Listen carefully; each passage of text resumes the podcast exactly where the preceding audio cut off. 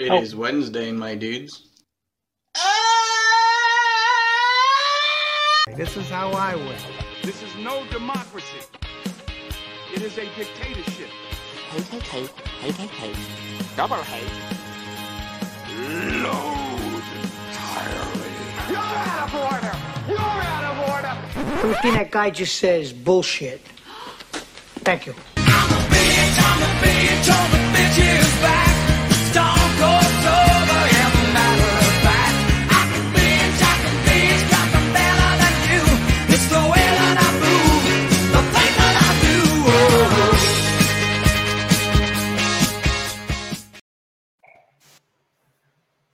Glad poor people are happy.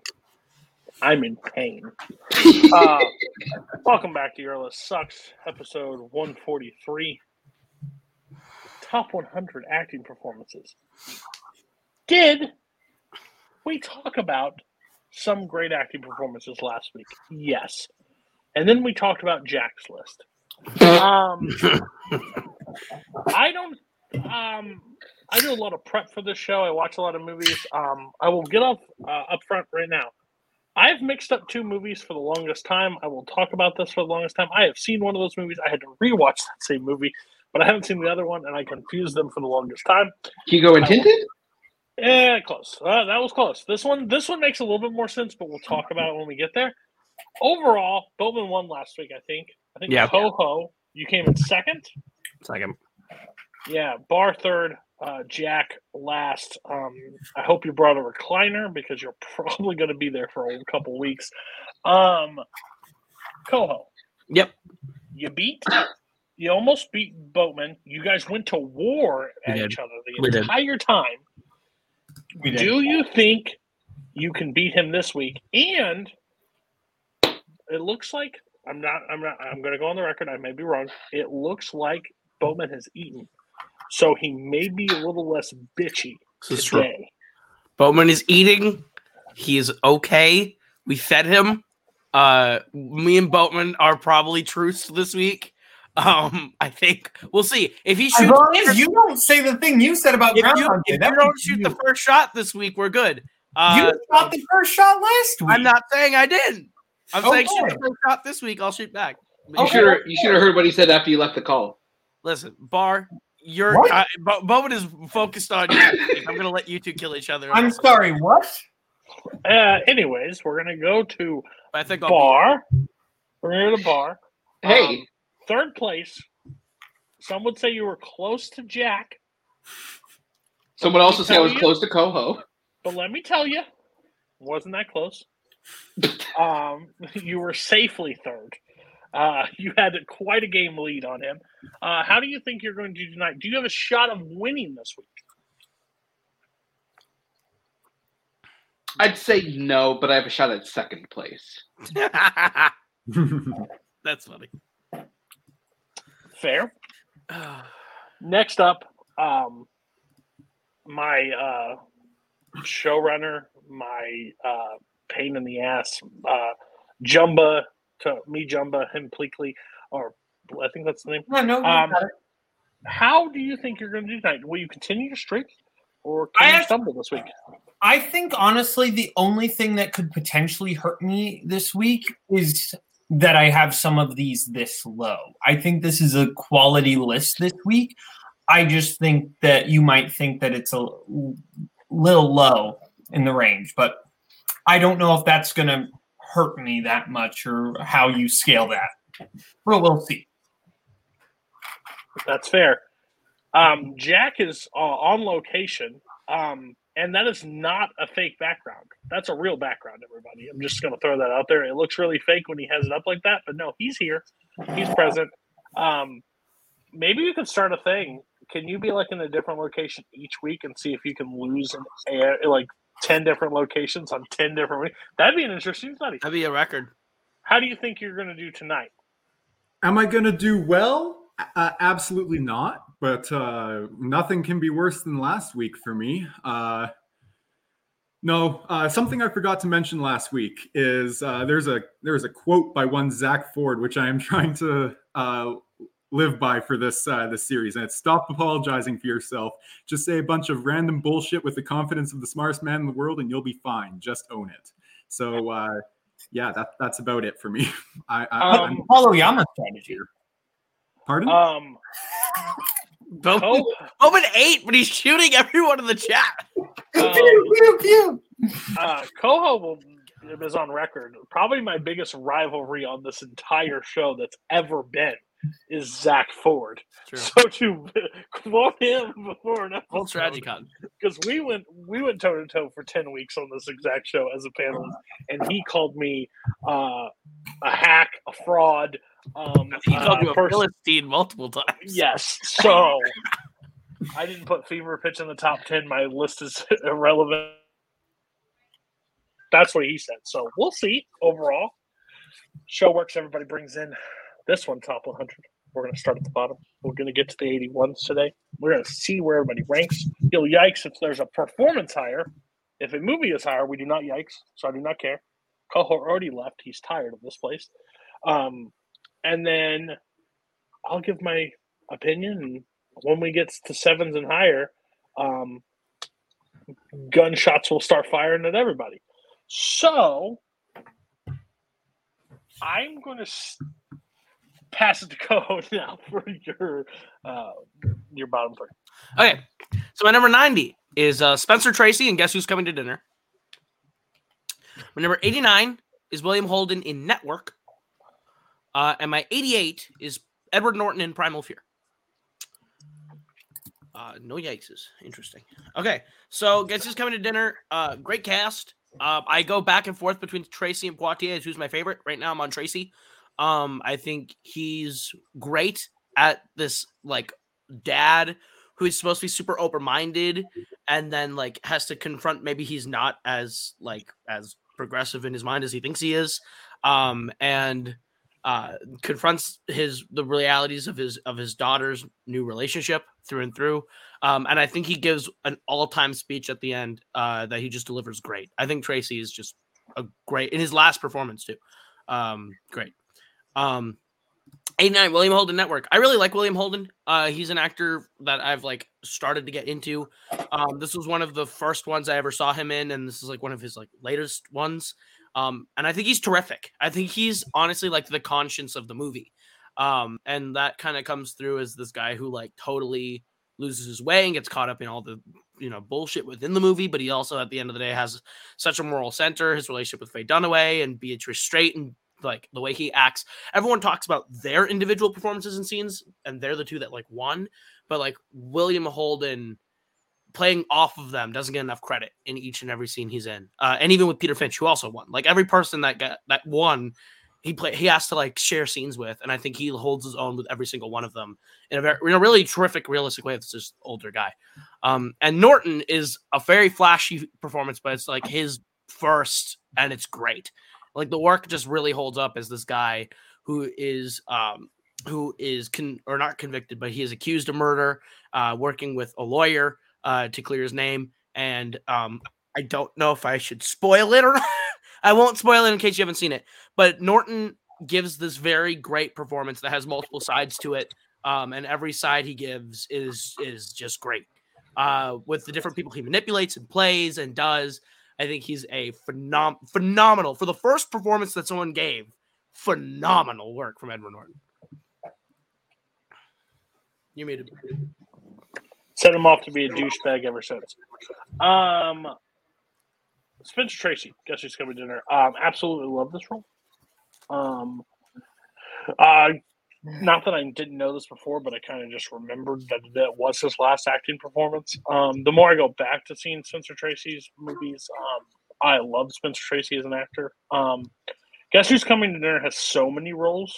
Um, and I always pick this as the year that uh, Sidney Poitier taught two old people not to be racist, and they got the Oscar.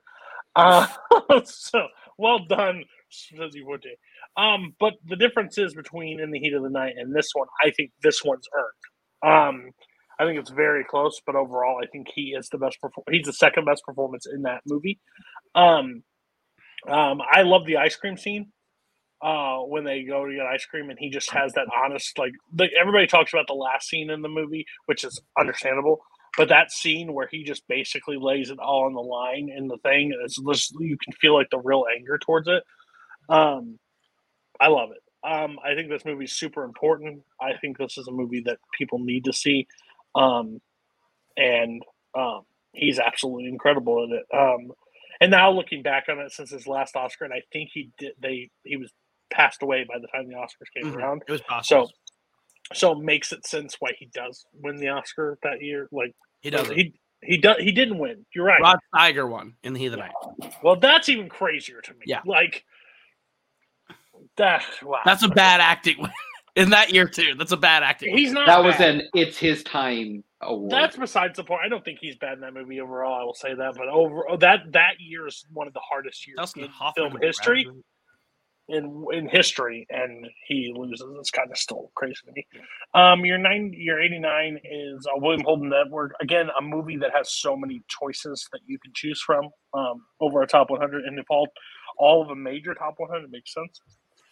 Uh, Network is kind of a movie that is an acting showcase. Um, the movie overall, to me, um, I like a lot, but it's those performances that Mhm. make that movie work so much. It's not like the subject matter or like the direction to me. It's those. So it's basically you bring the best of the best on set, and they just literally just own the screen. William Holden is one of those actors that is just crazy to me. Um, it's one of his best roles. He's not in this movie a ton either, like for what he's in, but like demolishes the scene when he's in it. So, no, great choice for Network. 89, maybe a little low for me because I think he is he is fantastic. But again, Network a lot of lot of choices. a lot of choices. Um, and then uh, you're 89. Um, so I'm a little different on this one, and talk about another acting class that is like um, uh, Oscar class for this performance. Like that's it's a it's a massive list. Um, there are two sides to the coin. I really am not a huge fan of the first side of the coin That's fair. um the the hillbilly pump like I understand what he's doing, but it makes it's it's the setup for the delivery. I get that, but I spend so much time with the first side, so that's always my takeaway on it. I it's a great flip, but uh, that's my take on that one. But overall, I can't argue with it. Like like especially when you see first role, welcome to the show, and that's what Yeah. happens. So And a best supporting actor nomination, like you said, one of the most imp- impressive classes. yeah, yeah, the class is incredible in that year uh, for sporting. Um, okay, Bar, take us through AFI top 100. cool.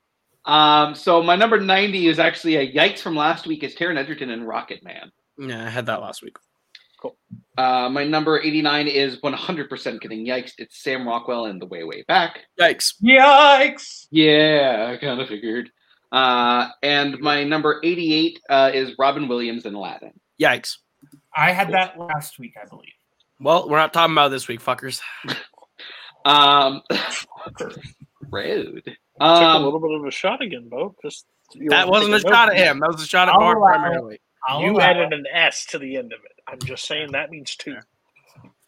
Could be four. Interesting. Uh, so Taron Egerton and Rocketman. Um, Jesus Christ. Taron Egerton in Rocketman. Um, he gives a great performance as Elton John. Um, he he kind of really makes it his own. Uh, he just kind of like falls really nicely into the performance. Um, the great depth that he reaches, as well as the musical performances, and he sounds fantastic. Um, and um, there are some scenes where just like it, it, he's absolutely incredible. Like the the scene at the party um, at the pool is just a, a fantastic performance, and I stand by that. Um, if Rami Malek had not won the year before, he would have definitely been nominated for the Oscar, and he may have even beat Joaquin Phoenix, in my opinion. Maybe. Um, yeah, uh, I think this is a great musical performance and one that like, um, and one that especially compared to someone who was like just like Freddie was so public. Elton is so public. Um, but to basically make that larger than life musician super personal and super real, um, I think is great. I think Taron, he's able to play the I'm Elton fucking John, uh, look at me superstar, and then also have those moments like when he when he is like my I always point to my favorite part of that movie that shows perfectly the range Egerton has is that they don't pay to see Reginald Dwight, they pay to see Elton John. And then he walks away and comes back and grabs Bird. He goes, I'm sorry. Uh, I think it's just like a great moment where you see both sides of the role that, that Egerton plays. Uh, and on top of that, his he doesn't sound like that when he sings. Um, you we we know what Terrence sounds like naturally. It's close, it's kind of like it, but not really. So the way that he was able to manipulate his own singing voice to match Elton's, but not be a replica of Elton's, is kind of like great. That's really difficult like he wasn't just a cover he was like an imi- or an imitation he was an Im- he was sort of a half impersonation and i kind of like that and i agree if you flip the releases of rocketman and bohemian rhapsody rocketman wins so huge the year before and, and we're always going to compare the two because of Dex, the dexter fletcher connection and the like um and just the similarities in who they cover and what kind of movies they are but i think rocketman's the far superior performance in film uh, even though i do like rami uh, but egerton's great Oh, I'm home alone with children. This is gonna be a fun night. Um, okay. Um, so yeah, Taron Egerton, Rocket Man. Um, uh, I've said this. I don't know if I said this on record before, but I still stand by. He makes some Elton John songs larger than life in this movie more than they are released by Elton John. Um, just because of this musical, I think he brought some light to some music that is good, but still there are tracks on albums that are not as big as um, his thing. Uh, Rami Malek is a hundred percent reason why he doesn't either have an Oscar or floating around an nom. Like he was snubbed across the board. Mm-hmm. Um, uh, Most of that movie was. most of the movie was. I think overall, I think he's. I think he's absolutely incredible on it. Um, just besides the singing and the the the core, like what he's able to bring to it and be that loud mouth, basically Elton John character. Uh, and basically how he starts the movie to where he ends the movie, but in that in between, even the substance abuse, you can see it on his face and where he's going through his life. Um, I love it. I think Taron Egerton is going to be around for a long time in this. In this, uh, he's got exactly what it is. Um, and he, with this movie, if it didn't get an Oscar nomination, it made him basically a dual threat in Hollywood, um, which is perfect for somebody to keep working. Hey, you can do music and you can do other thing. Um, also, I love your trolling. yeah, no. Um, and I mean, bitch is back, and the songs in that movie. Again, what I did know was it was the perfect jukebox. It's what Queen's biopic should have been overall. So, uh, Bo, take it away. Uh, did Bar get to did did was Everything Aladdin? else was yikes. The rest was yikes. Well, oh, Aladdin was yikes. Yes, I yikes that. Oh, never mind. My bad. That's why he called you a fucker. How oh, does this show work?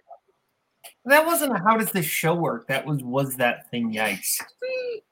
All right, my my ninety is Paul Newman and the Sting. Now, My- how does the show work? I'm kidding. Sorry. I was gonna say Fair. You, you paused for a while.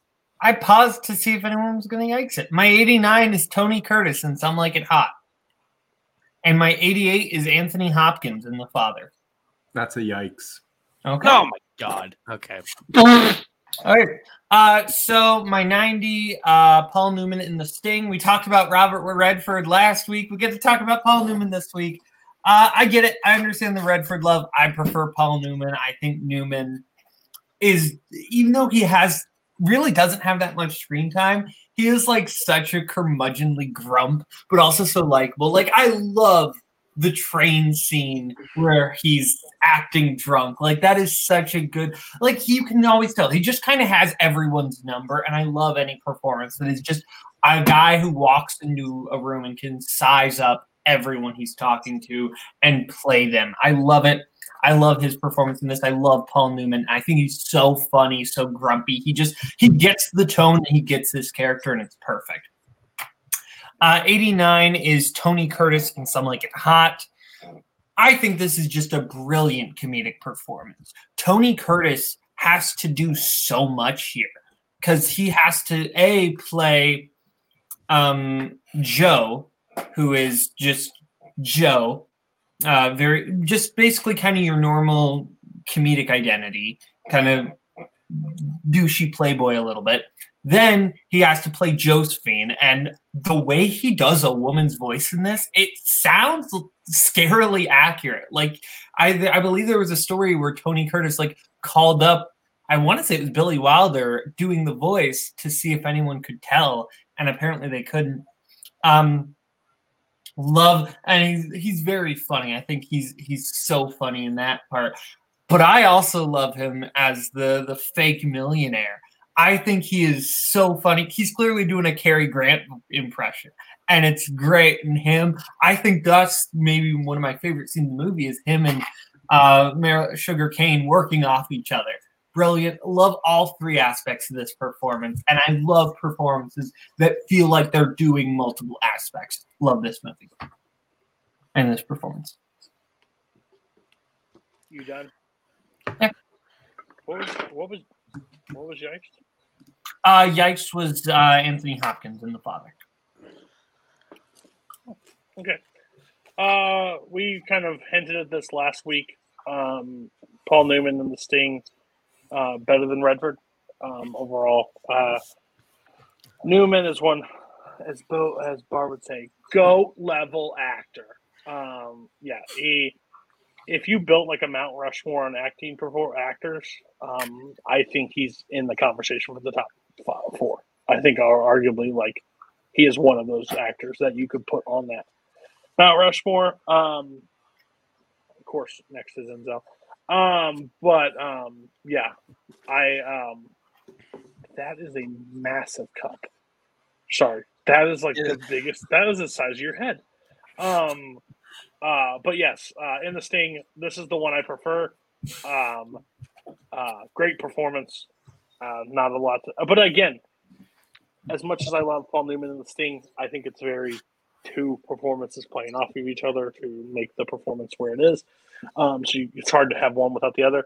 Uh, there's a character, there's a person in that movie. I won't mention him, but uh, he's also incredible in that movie. That is just in case he shows up. I don't know if he will, but yeah. Um, then you're uh, A and I. Yeah. So I rewatched this this week.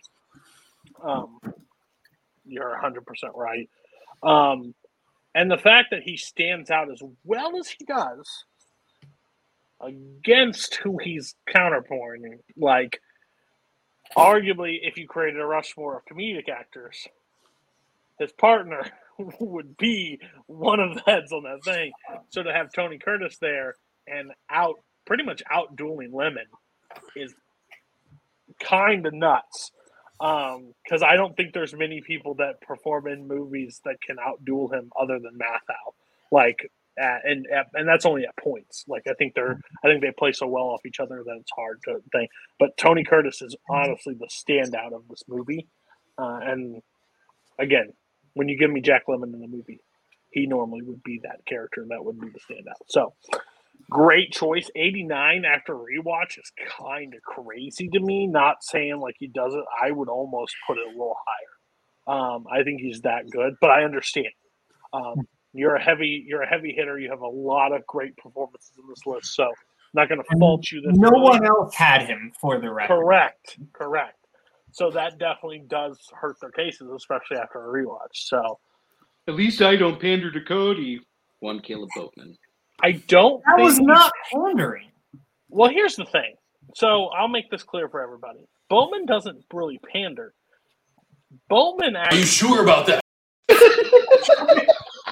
Bowman doesn't pander. He actually has a ton of the movie taste I have for some of my movies is in thanks to him because he showed me these movies. So he didn't show me something like a hop, but he showed me movies like of you know you know older movies. So get better or start recommending better movies. Um, and wh- save the best for last. If if this was baseball, this is the fourth hitter. We've got three people on. No one's missed really. You got three people on the You got to bring them home, Jack. Ah, All right, shit. we're down. We're down. Three, we're down three runs. Let's hit it over the ball. This is what it's like to be on the Phillies. or Okay. or the Toronto Blue Jays last night. That couldn't be the Yankees. If Jack's Um, the one who's supposed to bring us home, pretty sure Marius is about to die. Hate you. That was, That was good. good. That was That was good. good. I- I'll give you that. Uh, That my good. 90. My 90 is Andy Serkis for War for the Planet of the Apes. Okay, my nine and my 89 is Ryan Gosling in Blade Runner 2049. And my 88 is Lewis Pullman in Bad Times at the El Royale. That's a good one. All right. Andy Serkis. Uh yeah, I picked uh like there's a lot of great uh great performances on here, but Andy Serkis is the master of motion capture performances and uh Caesar is without question arguably his best role, arguably. Uh he uh the journey he goes on from the first from rise to to war is incredible. I I think he's at his best though in War for Planet of the Apes after uh, Woody Harrelson uh, had killed his son and his wife, and uh, it just becomes a revenge uh, film from there uh, with Andy Serkis at the center of it, giving arguably his best performance and. He looks like a monkey for the entire thing. Uh, he, he- he's incredible in this film. Great performance. Uh, Ryan Gosling in Blade Runner 2049. I had uh, Philip Baker Hall last week from uh, as like an understated uh, performance in film, and Ryan Gosling, I think, uh, yeah, that's fair. But he, but Ryan Gosling is gives a great subtle understated performance in Blade Runner. Uh, the oh shit, I'm I'm shaking. Uh, no, he- uh, him as K is just perfect. He's constantly got uh, that that pain hiding beneath the surface, and then when he finally uh, lets it out in uh, I can't remember what the uh, how to what to call that scene, but when he let when he finally when he finally breaks in the film, and you see that it's painful and it's uh, an incredible moment in that film, and he's just fantastic throughout the whole thing. Uh, Lewis Pullman, Bad Times at the El Royale. I had Chris Hemsworth last week. Uh, I originally had uh, uh, Jeff Bridges as my favorite performance before rewatching this a couple times uh, in the past couple years, and since then, Lewis Pullman has just catapulted my ranking on on this uh, catapulting my ranking on this in this film. He's incredible. Uh, he gives a very uh, very tortured performance of uh, this this young this this young person that uh, has done these terrible things and he doesn't know how to live with it and uh, when Jeff Bridges shows up uh, uh, him and Lewis Pullman have a great dynamic uh, throughout the film and it's just it's it's so heartbreaking to watch especially uh, how how things play out for his character I don't want to spoil it for uh, anyone who hasn't seen the movie because this movie's fucking incredible. Uh, watch it if you can, if you haven't seen it already. Great movie. Uh, Lewis Pullman's fantastic in it. Oh, uh, ball hit deep to center at the warning track. Caught. Innings over. We're, we lost the game. Thanks. Uh, Andy Serkis. This may sound crazy. Maybe you guys can tell me if I'm crazy. But is Steve Zahn the better uh, monkey in um, War of the Planet of the Apes? He's great, but not Andy Serkis great. Um, so here's my thing. Can motion capture actors be held on the same level of people that act on the screen? I don't know. Um, overall, do I think Andy Serkis is amazing for what he's able to do? Yes. Do I think what he's able to accomplish with Caesar is great? Sure, for what he's doing. I think he's better in Dawn. Um, because I think War is an overall like the ending of the story, so that is. But that's the biggest jump for Caesar, where Caesar goes from the James Franco's pet to the leader of the army and basically get out and stands off. And this is he's been through it a lot. He's a little older, a little weaker, doesn't have the same thing. So overall, 90, I'm kind of happy it stops at 90 because I don't know if I put it any higher at this point. Those movies I love. I don't know if it's the performances what I love from those movies. I think it's the world that it builds. Speaking of worlds that it builds, Ryan Gosling and Blade, 20, Blade Runner 2049. I'm on record. This is better than the original Blade Runner. I've said it before and I'll say it again.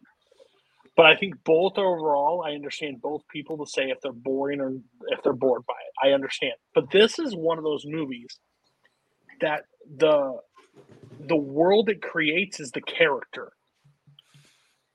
The pieces are just pieces that move through the the world that we live in. I'm not hooked to anybody or any particular character performance. I just have the people that take me from point A to the finish line at that point. I think he's fine. Do I think he's better than Harrison Ford, like like the main character kind of thing in the first one? It's 50-50. It's closer to me. I think Harrison Ford back then was just firing all cylinders.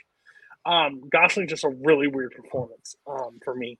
I don't know where I put it. Um, uh, and I think if we're again, we all had to rank these. I understand for you saying 90 and 89 is not that big of a deal, then put it higher. I think Andy Serkis better than Gosling in there, if that's what I was creating. Um, and then your last one, who was it? I can't remember. It was Pullman. Well, this who who again. This movie, you're one a bastard. I'm just going to say this right now. You're just an asshole because you put the same two movies on the same back-to-back weeks, but two different performances from two different weeks. I want to I want to jump off a bridge right now. Um, I get it. I get it from this performance. If you've not seen the movie, the very like the thing that happens at the end makes you go, "What?" But is it that great of an acting performance? I don't think so. I think the storytelling of the movie makes that character better because, like, the flashback that takes place, I think that makes it a lot more interesting but I don't think overall like the acting is like breaking, like groundbreaking. It's very short. I honestly think he's awful up until that point. I do not think he's good. So I don't know where we're at on this. I, sorry. And again, I will say this again. There, I'm not a big fan of um, Jeff Bridges in The Big Lebowski but this is the best performance from him since that movie. And he is not so far like you put two other performances. Crazy. Absolutely nutty. Um, He's my three in that movie. that's nuts. Like, and I would almost put Lupita Nyong'o. Oh, not Lupita Nyong'o. Cynthia uh, Erivo. Cynthia Erivo. I don't know why I thought. Uh, why you put I would put her over. So again, maybe even Dakota. I don't know. Crazy. Um. Okay, Jack, you're. We lost the game. There were three runners on. You didn't drive one of them in. Um, Coho, let's. We're going around the horn again. Let's, gentlemen, let's take a walk. Uh, my number 87 uh, is going to bring up a name that you've heard already tonight. It's my favorite William Holden performance, Sunset Boulevard. Um, his performance in Sunset Boulevard is the first time I've seen William Holden in a movie, so it holds a lot more weight to me. I also just think going through his filmography, this remains my favorite performance that he's given. Um, and I think that's because of his just leading man energy that like slowly gets broken down and devolved into help me. I'm terrified. I'm stuck. Um, and like the way he plays off of the other three uh, people in the movie with Nancy Olson and um and Butler and obviously Gloria Swanson. Uh, he he is he is the through line of this movie through and through. I hate narration in films typically. I think it's done so well here because of Holden's delivery. Um, and I think through and through, this is this is the one that of his career is the one that I will put up there as the best of his work. Um, yeah, I, I love him in Sunset Boulevard. Uh, Cody has found something out. I've said this before. I'm a huge fan of a good voiceover, like narration. I just love it. I'm a huge fan. If it's done well in a Yeah. film, oh, you have me in. You save me. Some people are like, oh, show me on screen what happens. Don't tell me. Don't give me that exposition bullshit. Give me the act. I love it. I freaking love it. If it's good voice actor, it tells me everything I need to know. We get If into it's the done well, yeah. Love it. And this movie works. Yeah. What are you laughing about, Bowman? Oh, I thought this was like faded throw at me because I once said I didn't like the narration. No, no, Uh, that's no. what- It's Oh. just a difference. It's a difference of people, and I I'm just turned out. I, that's something I really enjoy. Um, William Holden in this movie. Um, of this movie, there are four great acting performances inside this movie overall. Like there just really is. Um, he is definitely a huge part of this movie. Um, he's the second best performance in the movie.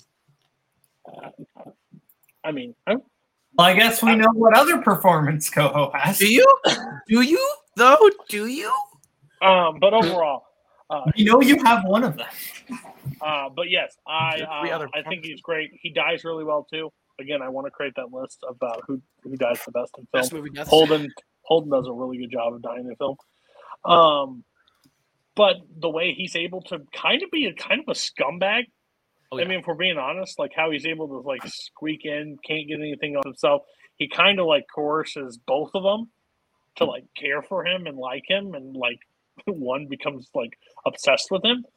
Um, and I think that's his performance overall. William Holden is one of the best classic actors working, like back then, and there's no question about it. Like, but a lot of his movies are in big movies, but overall, if you people don't pay attention to classic movies anymore, so I love when somebody now finds him and like, oh, William Holden, I'm like, yeah, dude's good. And I there's still some I haven't seen, and I'm I'm always excited to go back when he's in a movie from a classic era. I'm like, I'll give it a shot. Like, yeah. it's like our level of like Tom Hanks and like uh, those actors that Morgan Freeman, where you're like, sure, he's in it. He took the paycheck. I'll give it a shot. So yeah, um, everybody else on William Holden in Sunset Boulevard. No, this is a good, like you say, good sleazy performance. Um, I he is. I I for me the reason like he's not on the list is I think he is so overshadowed by Swanson in this for me. Like just anytime they're on screen together, I'm fixated on on Swanson. But no, this is a really good performance. Um, and he does have that kind of like you say sleaze and grime on him. Um, yeah, no, I think this is a very good performance. I think that there's one performance in the movie that's better, um, but I think that he's great in this. But I also wouldn't call this his best performance. I think that there's one that beats this out.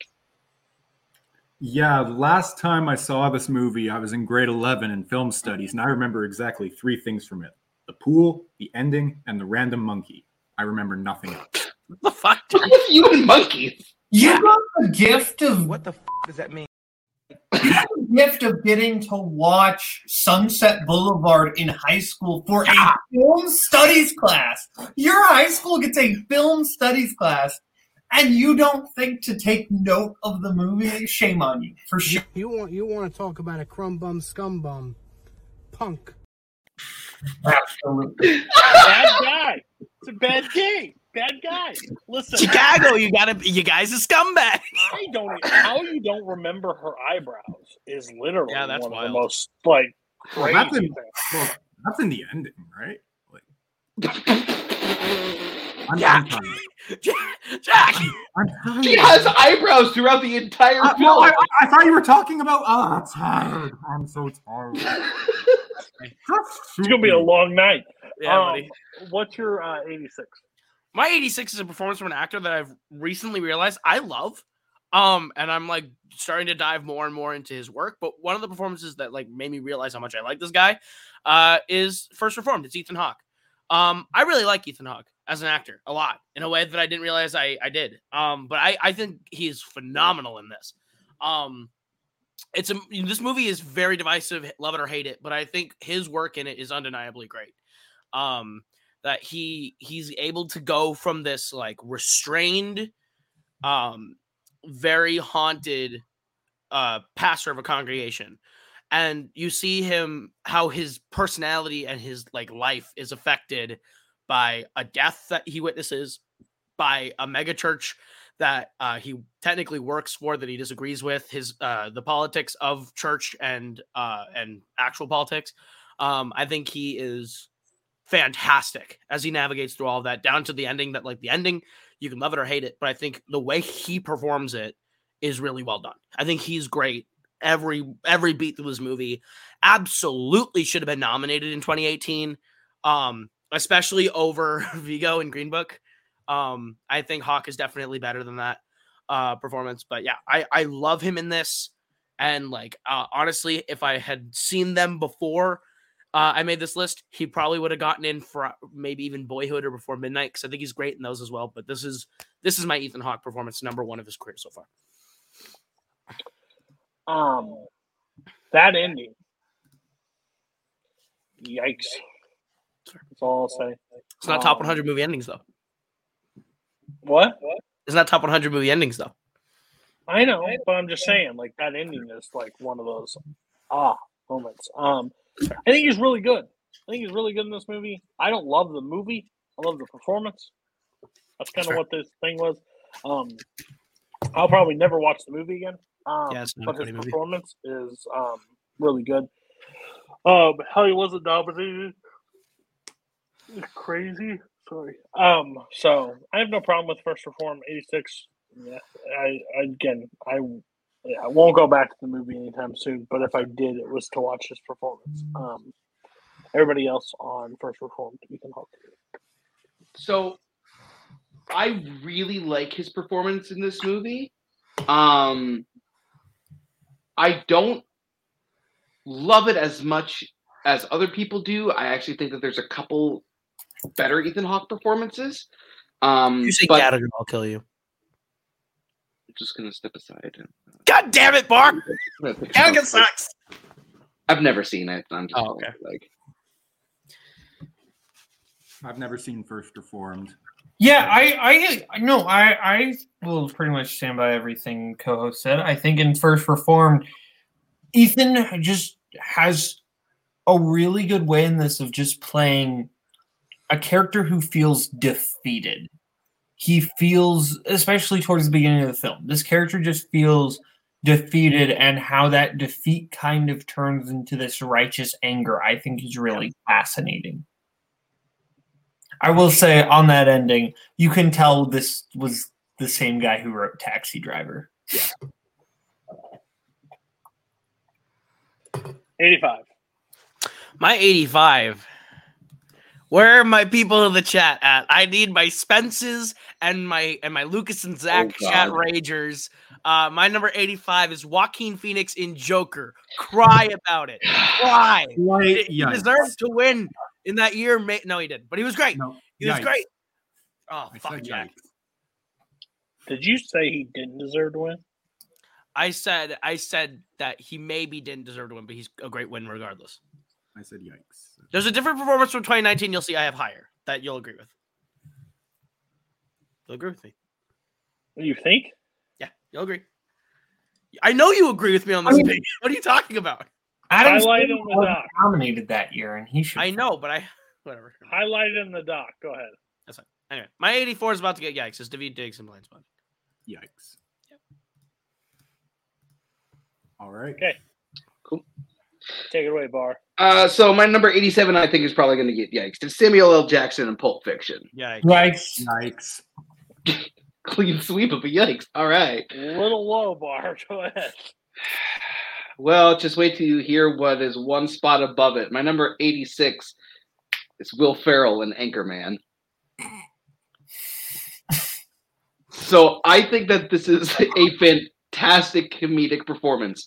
I think that Will Smith, I mean, uh, Will Ferrell is a better comedic actor when he's playing the kind of obnoxious, self-pompous douchebag, um, instead of like the the the man-child performance that he seemed to just have locked himself into recently. Um, and it's just the delivery of some of these lines. These lines are so ridiculous that if not delivered with such earnestness and honesty, they would not land as well as they do. Uh, he he believes literally everything that he's saying, and it's absolutely hilarious. It means a whale's vagina. Uh, and moments like that are so great. You cannot tell me that any random person could deliver the line, use like go back to your home on Whore Island and have it just ring as effectively. You cannot tell me that anybody could have done that. Um, I think that he's giving a fantastic comedic performance in this. Bark twice a year in Milwaukee. Um, does Ron Burgundy look like a bitch? Um, I know there were some reactions. Um, I don't disagree with this being on the list. Um, of acting performances, of comedic acting performances, this is top tier. Um, I it's one of his most quotable. I think I've said uh, "Have fun on your uh, on Whore Island" more times than I can count. Um, a whole wheel of cheese. I'm not even mad. I'm impressed. Um, I'm Ron Burgundy. He's not always the funniest part. The problem with this movie is there's so many pieces around him that work so well. Like, um, th- they feed off their menstrual cycles. Like now you put the whole station. Hear that cares? Like that stuff really hits for me. But it's like when he walks around and like how obscene he is is like when he puts like the he he shows like the entire newsroom his like Emmys accepted speech is like guys like playing it again and then he walks around with a giant boner and like don't act like you're not impressed. Um it's the pleats. It's the pleats and the plants. Um yeah there's so many great moments. Um bill uh, Brick stabbed a guy with a trident.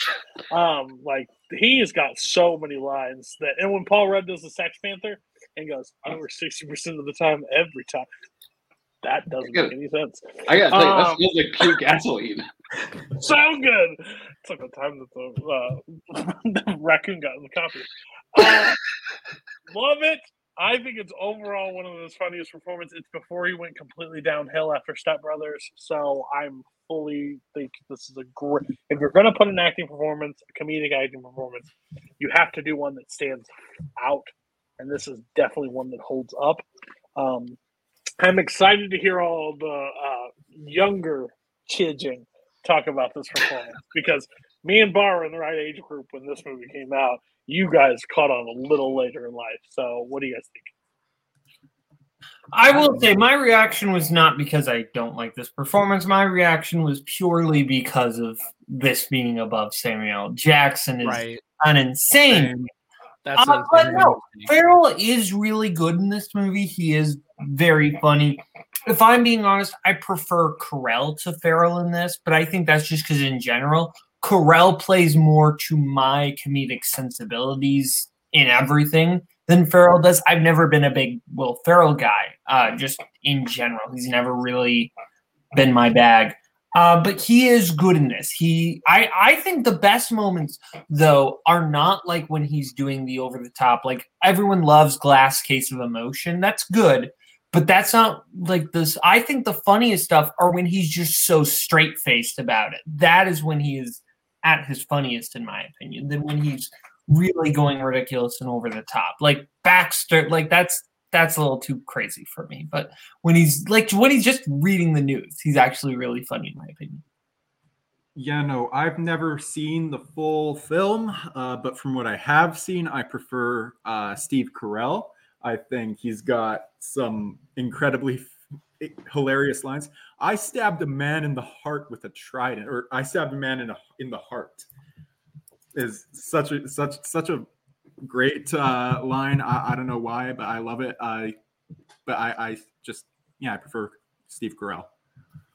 Um, I don't love Anchorman as a movie as much as everyone else, but I I can't deny Will Ferrell's like a great comedic actor. Uh, I I like him in just about everything. There's other ones that I like more. I like him as Ricky Bobby more. Um, I like him in Step Brothers more. Um, I I have I, I'm part of the Eurovision hive, so I love him in Eurovision a lot also. Um, but you know he's great in this. Like I would take him in this over Eurovision, but I still think like I I think he I would probably take Ricky Bobby as a performance more than this. But fair.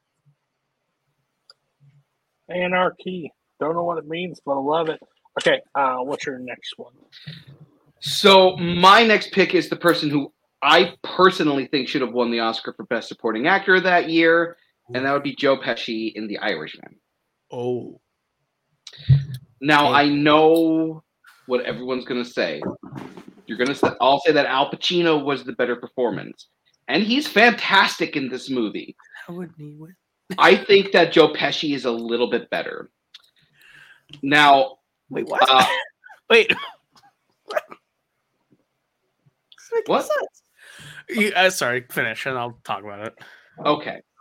Um, someone, one of my acting teachers once pointed out that sometimes scary performances don't always have to be like loud and big and shouty, but sometimes they're like the really quiet one that are like so sure of themselves that they know what's going to happen, and it's really terrifying because you believe what they're saying, and that's Pesci in this performance.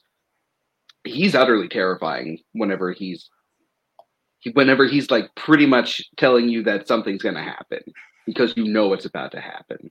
And there's this sense of power that he carries in just the way that he speaks. And it's just an understated, nuanced performance that I think gets a little overshadowed.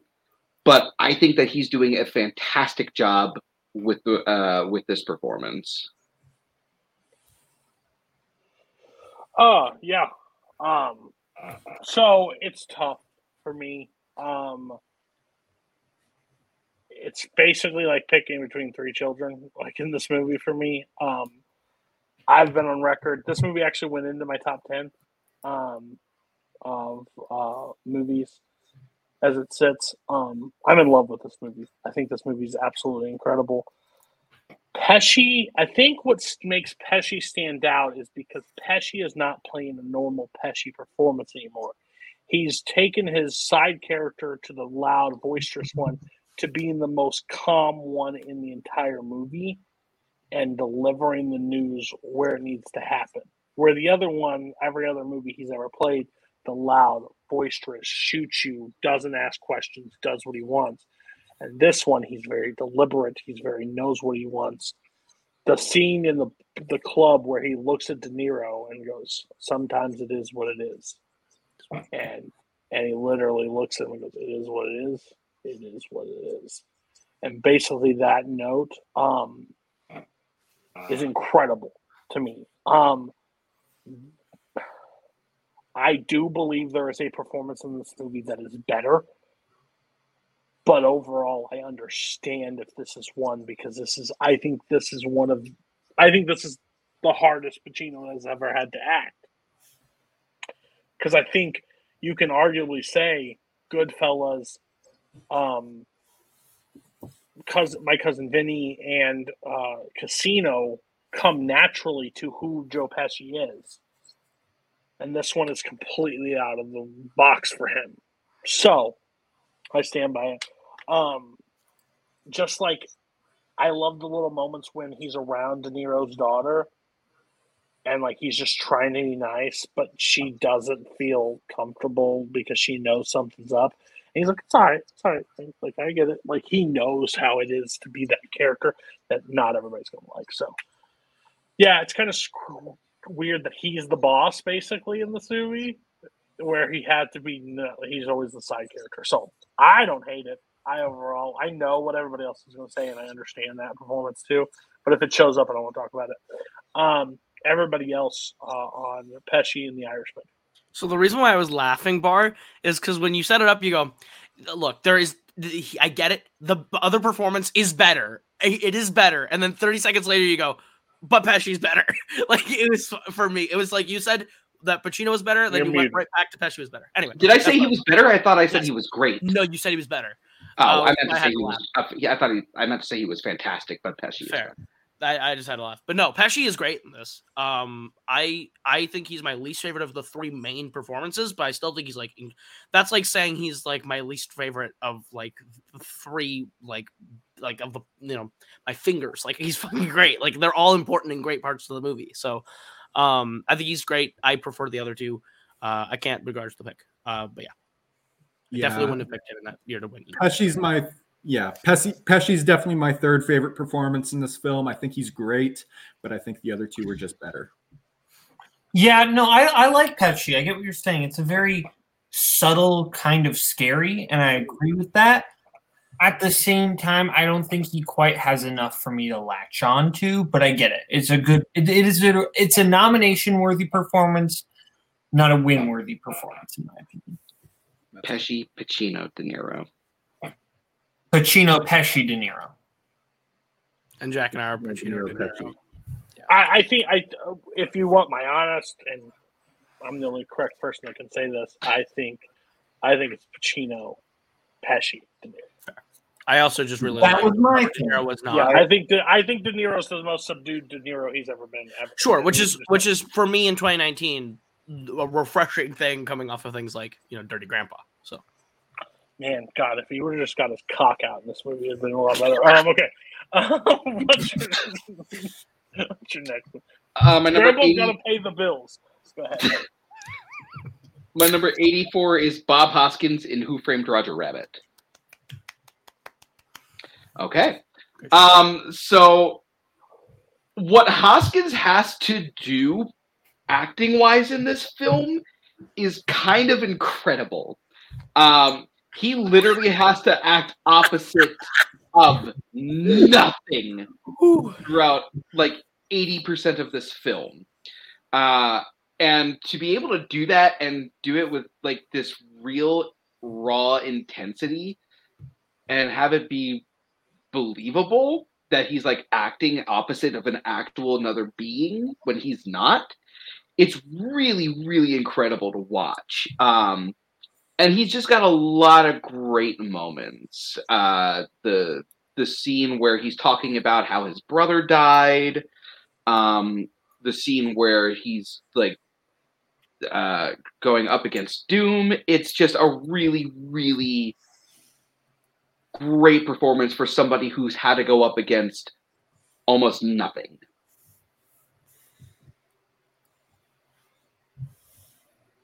Did you say he goes up against Doom? Doom? yeah he goes up against doom Oh, so he's not acting against just nothing. well i said 80% of the movie Yeah, there's other people. That's crazy how you said that. Um, i said 80% of the movie okay, I'm just going to throw, throw this out there.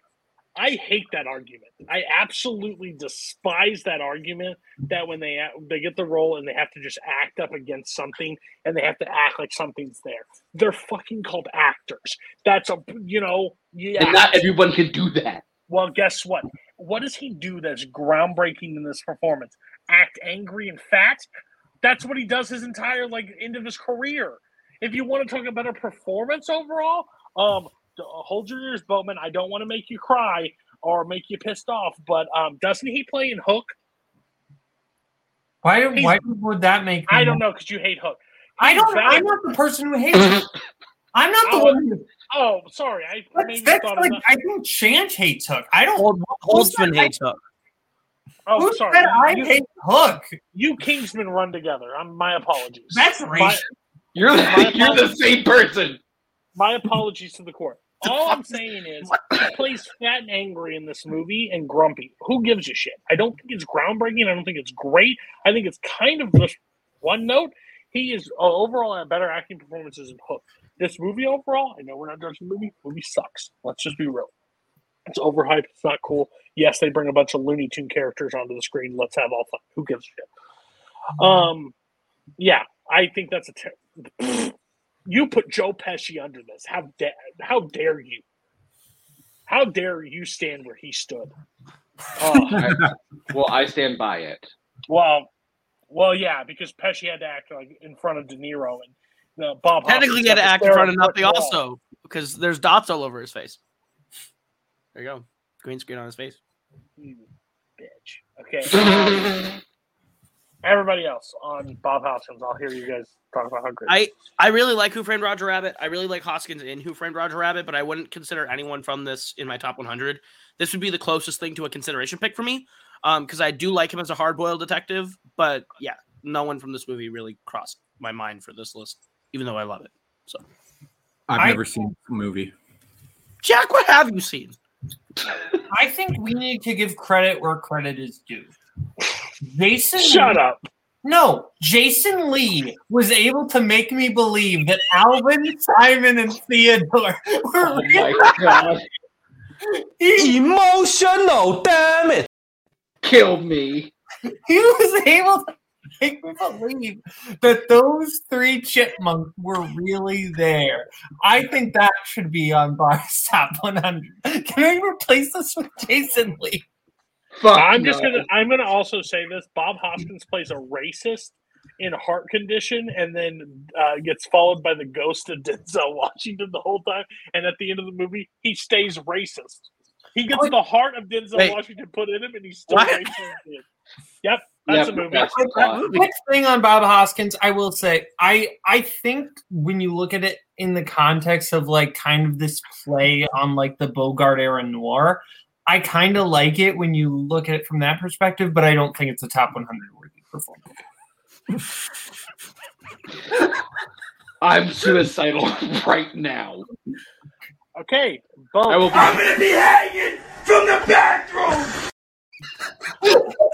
Hey, my 87 is Charles Laughton in Witness for the Prosecution. Yikes! Okay. My 86 is Claude Rains in Mr. Smith Goes to Washington. Great choice. Uh yeah, just this fantastic performance of this person who has who is corrupt and has let corruption blind the person who they used to be. And normally we see that performance in kind of this wholesale, but I think it's really fascinating to see that performance from the starting point or from the end point and as you kind of see those layers pull back and we get those hints of that person that Rains used to be, I think is such a really interesting take on it.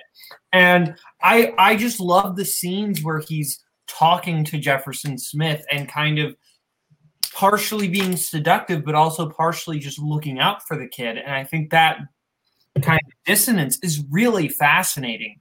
Um, and ultimately, his outburst tor- towards the end is so powerful. I I love this performance. I think Claude Rains is one of those great classic character actors, and he's phenomenal in this. Uh, I won't. I know this isn't about the movie, but the fact that this movie isn't walking around with the best picture um, overall is still Insanity. Or best Nuts. actor that. Robert Donat in Goodbye, Mr. Chips beat that guy. Yeah. Yeah. If I did my overall best actor ranking on what it beat, it would be a way different list. I may do that with Bowman after he's done watching it, where we compare it to the movies that it lost to and see where it would actually rank on that of how big a travesty that is.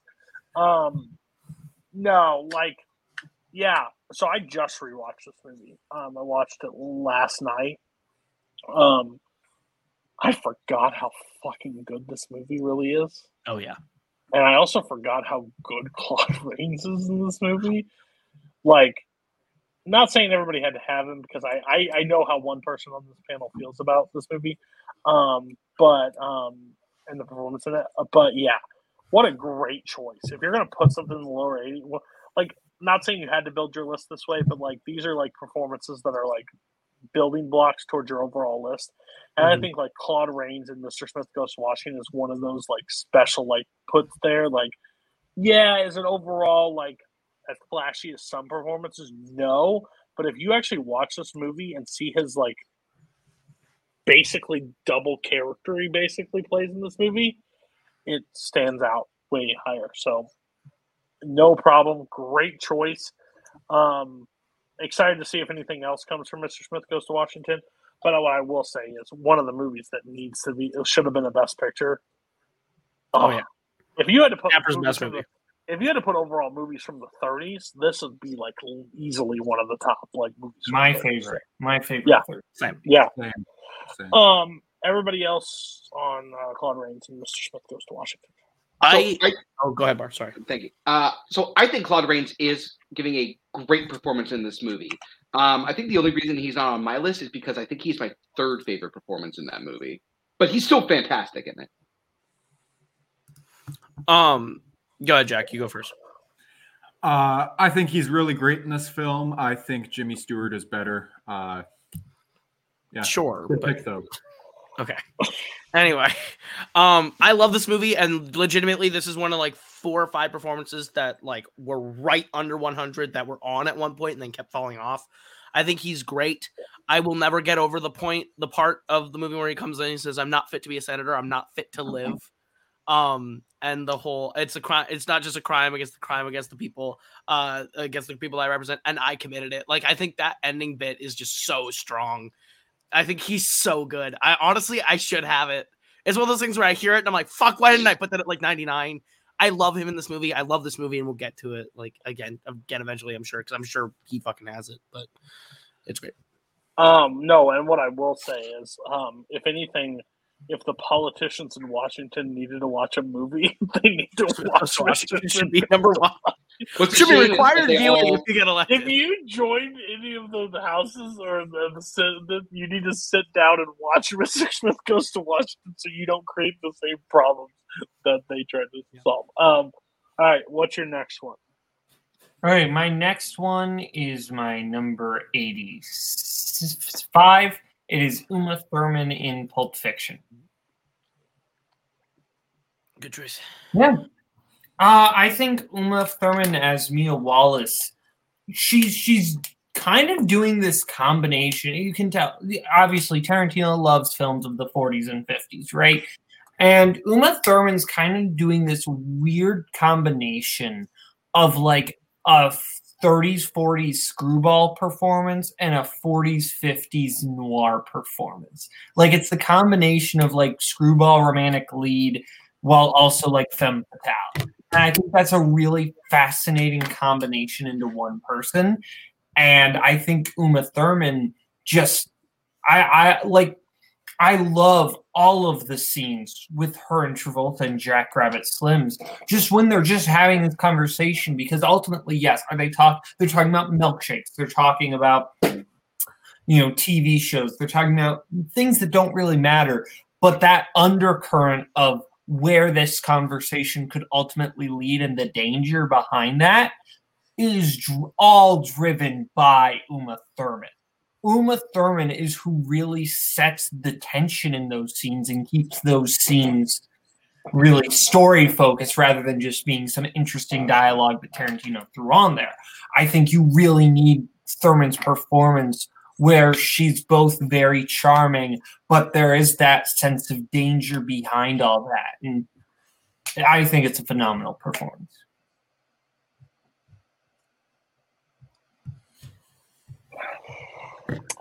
I was sitting there the entire time thinking, like, do I agree with that statement? Um, I love this movie. Um, I love this movie probably less after the Oscars. Um, no offense, I hated that bit at the Oscars. It was one of my least favorite things. Yeah, Um, Mm-hmm. but I think the more you said that, they're like 30. the more I kind of agree. What? for the when the, the the number that it was too was like their 34th or 32nd. It was a weird number. It was like Like 28th or something. Yeah, it was like not even a whole number. It was weird, or a whole, like a odd number. Yeah. So overall, not in. I think I agree with you with the performance. Um, it's just hard because that movie is full of performances. Like, so for her to be one of the list. Plus, I like her in other movies too. So we'll see if they rank in there. But yeah, no, no real problem. Everybody else on Uma Thurman in Pulp Fiction. Uh, it's pretty much the same thing with the last pick. I think she's great. I think that there's just like a handful of other better performances from that movie. Um, I literally submitted a version of this list with her on it in the 90s range. Um, she was on it at one point. She fell off at another point. She's great. I love her in this movie. I don't know if I ever sent in uh, a version of this list with her on it, but she was on it for a little bit for me in the 100 to 91 range. I probably never got it. Get fucked, you Canadian bitch. Uh, but what's your uh, bar? Did you say anything? Yeah, you did. Yeah, Uh, he did. He said some disrespectful shit. That's that's bar for you. Um, Fuck off. what's Coco. your next one, Bo? My 84 is Ruth Gordon and Harold and Maude. Okay. Right. Uh, yeah, this is Sorry, I don't have an opinion. I haven't seen the movie. I don't know what happened you about that. weren't gonna take the first shot. You've taken like That wasn't supposed to be a shot. I literally. I was talking to myself about where we were in the list. I didn't mean the word K to come out. It sounded like it was about Harold Lamont. I haven't seen Harold Lamont. I don't have an opinion. Go ahead. anyway. Ruth Gordon and, and Harold Maude just talk about a performance with so much life in it. In a movie with a character who is so fixated on death, Ruth Gordon just brings so much life to this movie as Maude. She is just a delight in every scene, sometimes being a bit of a bulldozer, just coming in and taking everything out, sometimes being a case of comfort, just being just this absolutely delightful human being. And I, I think there's, it, it's just such a completely human and lovable performance. She is so good in this movie. Um, and I, I feel like a lesser actress would have gone way too over the top with it and just make her big and loud and ridiculous. But there is a sense of dignity to this character. She clearly does have a sense of class, but there's also this good sense of humor underneath it too. I think it's a fantastic performance. Yeah, so this movie is a an interesting movie, but her performance is what makes the movie for me. Um, I I think um, Harold is also good, but I think what she is able to be that contrast. By the way, anybody else see Coho right now? He looks as pale as a ghost. Like that is so bright. Um, sorry. Oh, sorry. It's because I was on the other time. Yeah, you're just blinding everybody on the Just checking work emails. I didn't notice anything different. Yikes. Um, yeah, but great choice, honestly. Again, you're kind of building if uh, this bottom half is anything like, like kind of like a list builder. You're building those fun characters at the bottom to save room for heavy hitters later. So that's kind of kind of a great choice. Um, and gets people talking. Um, I just still love the Ruth Gordon and Harold Lamont. Okay, and then I- just threw up. Uh, everybody else on Ruth Gordon and Harold Ahmad. Has anybody seen Harold Ahmad? No. No. No. Okay. Cool. I knew that. I had a feeling for that. Uh, I would definitely check it out. I think it was on Amazon Prime last time I checked. Um, and by the way, I don't make many rules on the show, uh, but if Spence could not say kink in the chat anymore, I would appreciate it. Oh, Um, oh, sorry, sorry, Spence. My finger slipped. oh, clear. Uh, all right, Jack. Oh, Uh, oh boy. Are your, are your palms sweaty? How did you get through? How did they get through? All right. It's, it's right before, I think. Go ahead. Yeah, I can't. believe it. Okay. This one's getting yikes. I hope. Uh, Robin Williams and Good Will Hunting. Yikes! Fuck you. Good. Yikes. Yeah. Ah, I never. What knew. number? Yikes. Sorry. This is eighty-seven. Fuck you. Yikes. 86. Toshiro Mufini for Yojimbo. How'd you say that name? I don't know. Wait, I just how'd you said say that Kirk, I, I, I just said how Kirk says it on YLS. Toshiro Never says Mifune. Mafini. Mufune. Mufune. Well, I don't know. Toshiro Mufune. Okay. Wow. Anyway. Yeah, you're great. Anyway, no, uh, this this is just a really really fun performance. Uh, Welcome Kirk, show. Kirk, I hope you're here because I could use some uh, some goodwill uh, if if you're ever hosting uh, a, a YLS episode that I happen to be on. But uh, uh, Toshiro, uh, is fantastic in this. He's uh, a really fun performance of someone pulling uh, pulling all, all the strings, uh, playing both sides of uh, this almost like civil uh, civil war. This town is uh, is in, and it's just so much fun to watch when uh, when he's sitting uh, like on top of the building, watching as both families uh, like try to uh, try to fight each other, but they're both too uh, too scared to make the first move. That scene's just fantastic. Uh, they're such a fun performance uh, throughout the film, and yeah, it's it's my first uh, my first uh, Akira Kurosawa film, and I also saw in film studies, and it was great. It was a great time. Uh, so yeah, great performance. So, this is a movie I've seen. I I've seen it. I saw it in 2020. The movie I always confuse it with, which makes a lot of sense, which I can't be held responsible for. Sin Sanjuro. And Joe, the sequel to you, Jim. sequel to this one. So that made a lot of sense in my head because I knew I'd never seen that one, but I've seen this one. I rewatched it, and halfway through the film, I was just like, I've watched this movie. Like, I one, I've seen a lot of clips from it, but I've watched it. I went back, I saw I logged it. I was like, what is happening to my brain? Um, I think it was a great performance. Again, um, this may sound terrible, but uh, he's named after a field. But what kind of field? Gotta be specific. Um, Blue. my, my thing is, um, it ranks really, it ranks really high in the in the realms of foreign films for me, and that's the best way I can put it. Um, I don't put them in like a subcategory. I'm not saying one can't rise to the other, but I have the attention span of a newt. I really just do. I can't really just. My mind wanders. So, I think it's a really good performance. I understand why Kirk loves it. Um, I'm excited to watch Seven Samurai, but I'm also very nervous to watch Seven Samurai uh, because I know he's a great director. It's just super hard for me. Um, and I don't want to watch these movies and like give them bad judgments because I'm a, piece of shit, basically. My brain doesn't work the way I want it to work. Uh, but yeah, great overall performance. I really do love the scene where he's hiding up in the top and everybody is like this, and he's such like a badass, but he just like is able to just like take out everybody. It's kind of sweet to watch. Um, and I can see a lot of movies that got inspired from this movie for sure.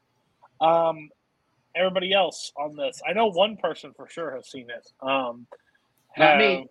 Have Not you me. seen it, Cole? All right, boat. All right. Uh, so, for one, uh, this performance is really good. This is a great performance. Um, I I think I love the character and story so much. I almost forget like how good Mifune is at portraying that, and that's why I didn't. I I honestly feel bad I didn't even think about this. Uh, but Mifune is one of those actors I'm slowly realizing is becoming one of my favorites, and I really feel bad I don't have him uh, on this list. I watched Seven Samurai a little bit too late. I like watched it like a week or two ago.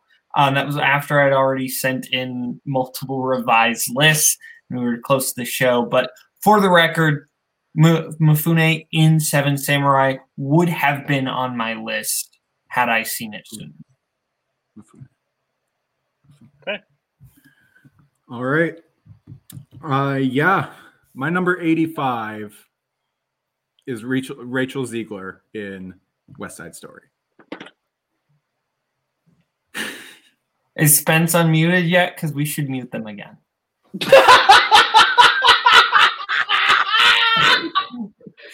Why? Oh, oh, no, no, no! They will burn the world to the ground if Zegler is not like praised right now. That to Spence Zegler is God incarnate in human. Spence, Spence is honestly like a stand for Zegler in like the worst way possible. It's They pretty are- Like add a couple S's to that stand. Like Yeah. Stan. Yeah, it's kind of a lot. Exhibit A, Your Honor. There it is. Thank you, Spence. And Yeah. mute. No. No, I'll leave them alone. As long as they don't say kinky, I'm fine. Okay, this uh, this performance is just so great. Like uh, like it's one thing to for someone to remake a, a classic film that's highly regarded, but it's another thing for a s an actor in it to top the original performance, and I think Rachel Zegler tops Natalie Wood for me uh, in this, and it's it's not really not really that close. I think she's phenomenal. I think I feel pretty. Uh, that that song is just so good in this. Uh, placement doesn't matter for this list. Uh, Oh, fuck off. Fuck you. That's Fuck not- off. No, no, no, no, no. I was talking about the song placement in the film of "I Feel Pretty" being right after the big thing. That No, doesn't still, matter fuck for this list. Um, Kirk, where have you been? I needed you back. Thank you. And Scott. That's true. Uh, yeah, no, uh, I think she's in, incredible throughout this entire film. I think, uh, yeah, no, uh, she's my personal favorite. I, I will admit there are better performances, but this is a favorites list, and I think she's my favorite without question. What? Hold on. Okay, I'm not finding the other person on the list. Is that am I correct, Coho? Is there no Uh, this, yes, yes, I believe this is his only West Side Story pick. Oh, Which is what insane. That's insanity. from this from West Side Story from this film, Period. right? No, period. From either movie? Yeah, I'm pretty sure this is his only West Side Story. Period. Oh, Jack, you better strap in. Yeah, no, this is definitely his only West Side Story pick. Well, Bard, you have to give him credit. I may steal, I may steal Scott Harvey's, but she's acting against nothing. Is does that make her better? She's acting against one nothing. It's not all nothings. So here's my thing. If she was acting against a chipmunk, would it be better? Oh my Jason Lee, number one. So I'm gonna rewatch With this film. bullet. So I'm If gonna rewatch this film. Hansel with Fine. Um, because I am in the Oh my opinion. God, I'm in the opinion. Adelaide Spence. Okay, hold on, hold on. Here we go. Let me let me get my thoughts out. Okay, I'm in the opinion that I feel like this movie can and is probably better than the original West Side Story. Now, by saying that, just because they're able to build in the world, they're able to make it a little bit more authentic. I think the world's a little bit better. Uh, do I think she's better than Natalie Wood? Yes, for the simple fact is she's singing. She's actually doing the work in this film. Clearly, Natalie Wood And she's actually Latino. Yeah. Well, I don't. Yeah, well, yeah. I mean, that's, I can't stop. Natalie Wood's original- brown face in the original. I, I can't. I can't help the original producers for being racist. I can't. Sure. choo- I can't change. no, that. sure. I'm yeah, I- I'm with you, but I'm just I saying. a- act in the world the box that they are created in this world. I'm not going to penalize somebody for getting a role. Sure. My thing is because then I have to penalize most of the cast. Um, then. That's actually Uh, true.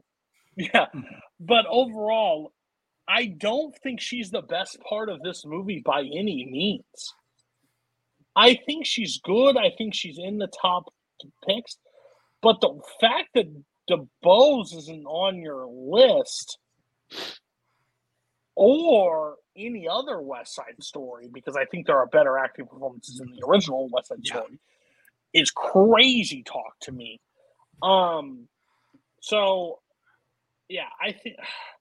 And can we just take a pause? Like, I'm not trying to like run you over with the fucking like uh street sweeper or a snowplow, but what was your 86? Yo Jumbo. Yo, Jimbo. His 87 was Robert Williams and good And what was your 87? Like, we are talking about performances that have have one older than probably her. Well, especially supposed to be, but they're older It's than true. her as an actress. And two, this movie just came out of the press. You, I understand. I'm not. A, I'm not one to say recency bias because I hate that. Because if I didn't watch The Godfather in '72 when I first sat down, like, so I don't believe in that because I believe if you can love a film whenever you love a film, it doesn't matter if you've seen if it's on if it stands out to you and you love it the way you love it, love it. Like that's fine. But to say that this is already beat performances, that's nutty to me. I don't like as somebody that holds the first one in really high regard too, because I love the first West Side Story.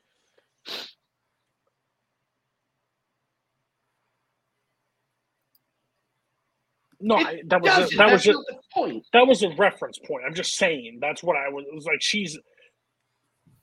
I just that's crazy to me, especially of all the West Side Story picks. This is the Yeah. pick. The only one that would you probably get shot faster for is putting Ansel in there. Like that's the that's the quickest way to die. This one, Yes. she's. Yeah, and she got to be brought to the Oscars because she bitched on social media. Like that's fair. Um, well, let's name that. Sorry, you whined about it and you got it.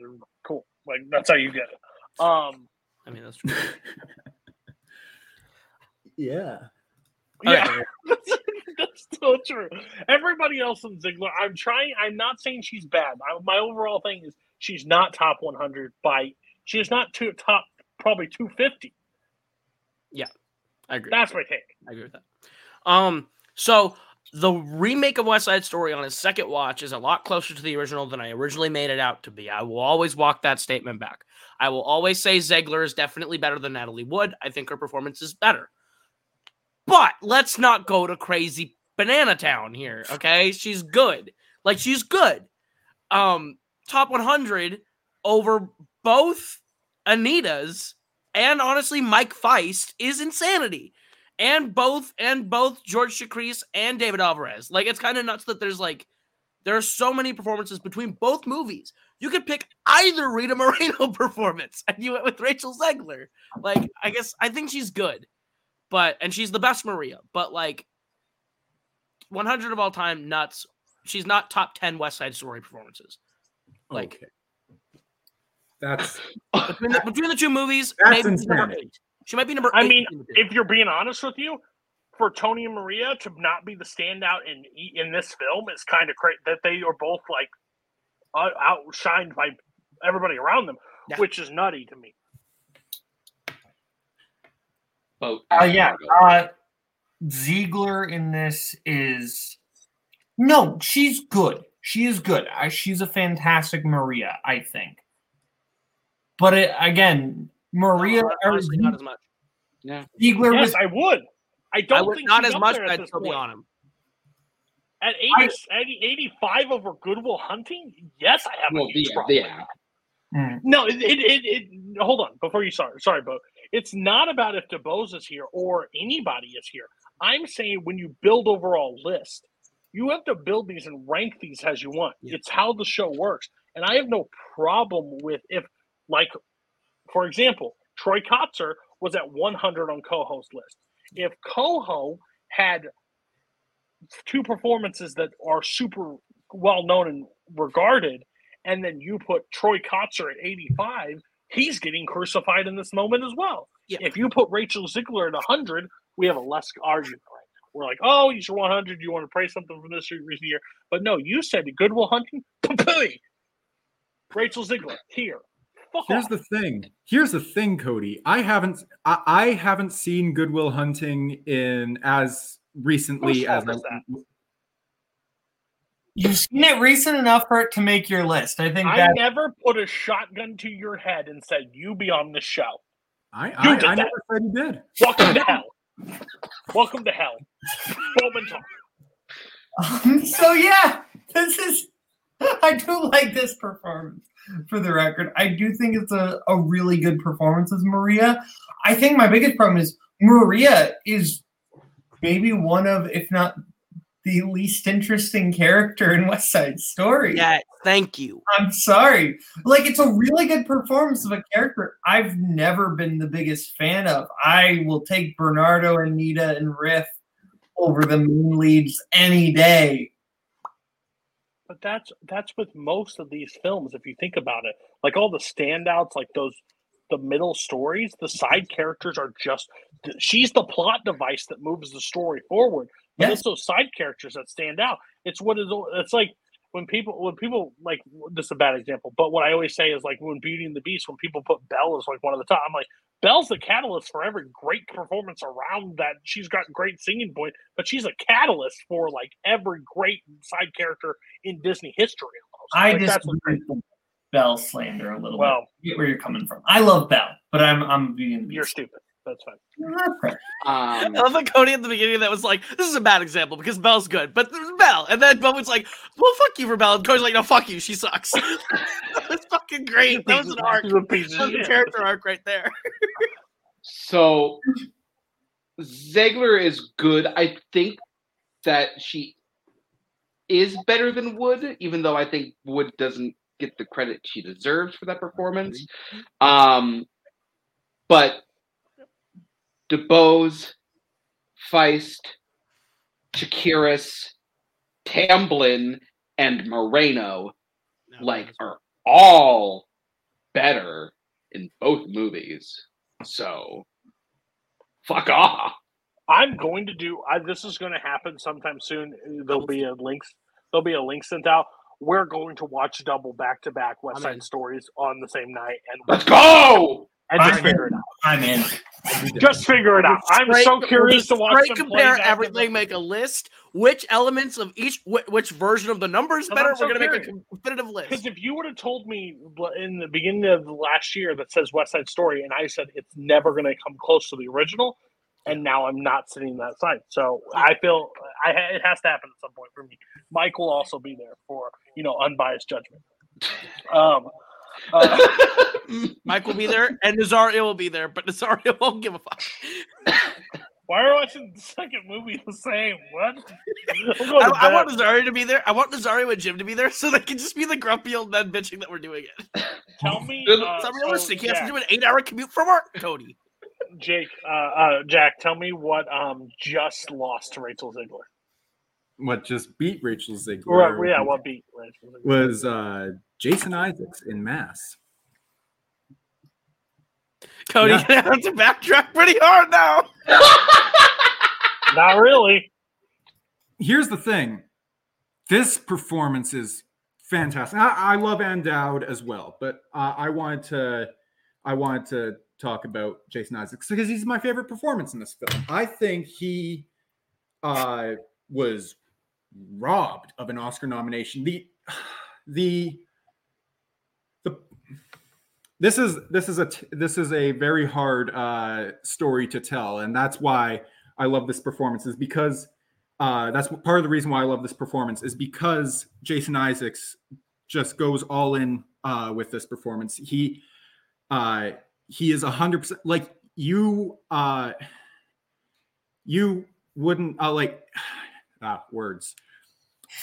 He's the scene where he's the scene where he is talking about uh, the the time uh, the every, the different times that everything happened that day breaks me. Like uh, uh, it completely broke me the first time I saw this film. And uh, I've seen that scene uh, again a couple times since then but his performance in that is so so heartbreaking. And the uh and there's little mannerisms about him. I, I don't know what it is.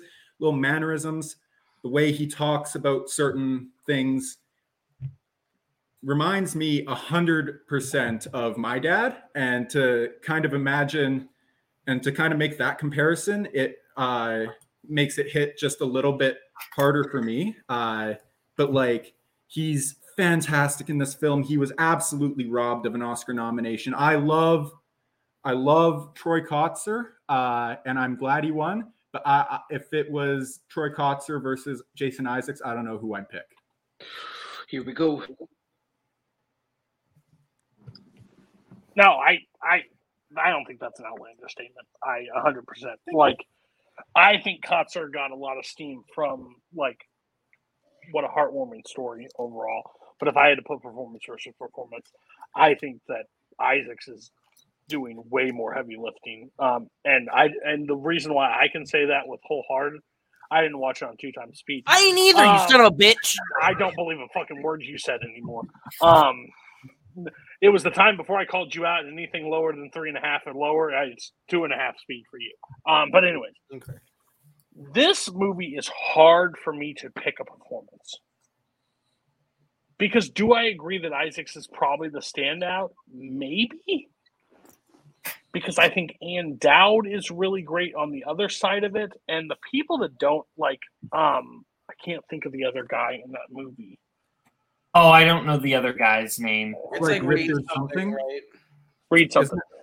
okay Again, he's the lower tier, but there's a perform there's a scene in that movie where he's basically talking that there will be 12 there will be 12 uh candlelight vigils there will be 12 and Reed will not there will not be a 13th but there will be a 13th with me killed me.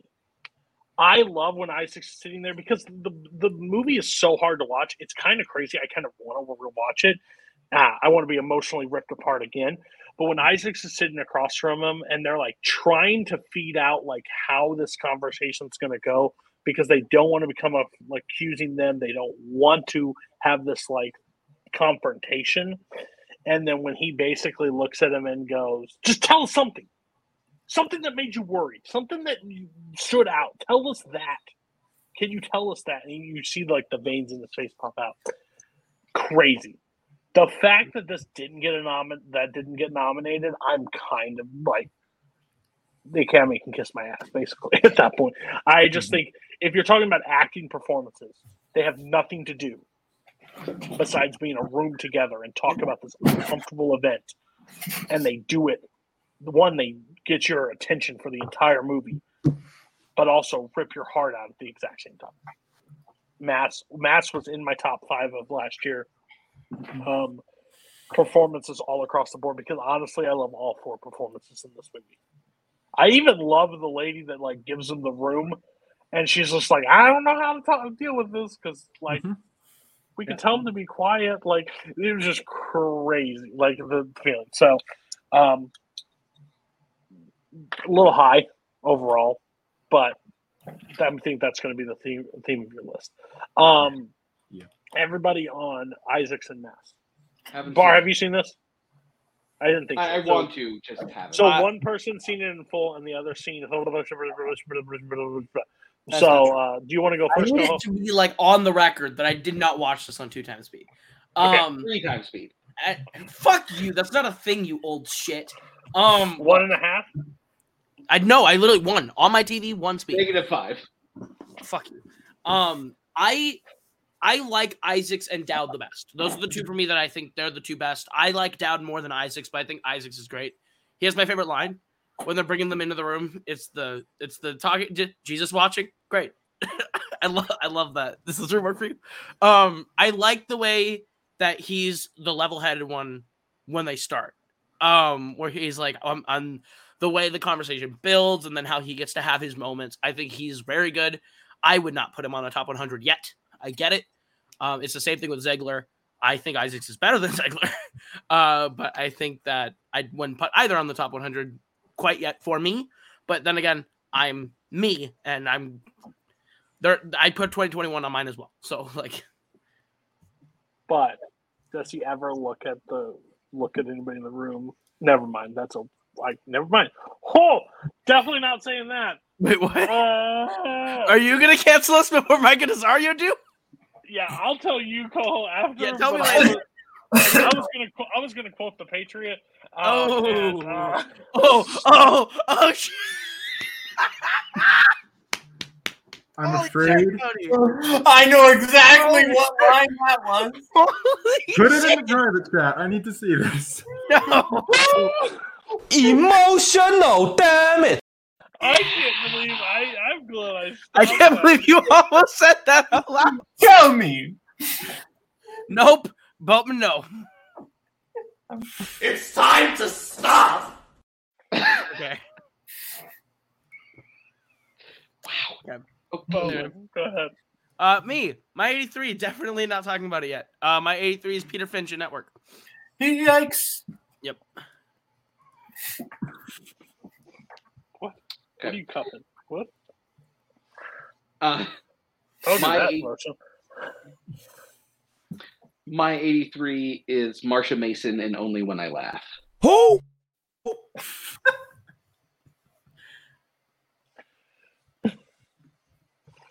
Okay. Um. Good luck, brother. So, what the fuck? Okay, so I think that Marsha Mason is giving a absolutely fantastic performance in this film. Um, so when when I watch movies with people struggling with any kind of addiction at all, um, I think this is one of the best performances when it comes to that. because you can just feel the, the stress that she's feeling, just like having to deal with a lot of pressure and balancing that with an addiction to alcohol um, that she just left rehab for. Um, and I think that she's doing this wonderful job of balancing that without going over the top uh, in this performance. Um, especially the scene where she ends up taking another drink. Um, it, it's it's really subtle the first time I watched it. I was like, I didn't even recognize that she had that in her hand. Um, and it's the same way with everyone else, and it's just like a great moment. Um, and I think that it's just a great balanced performance. Um, that yeah, I love. I, I think this performance is fantastic.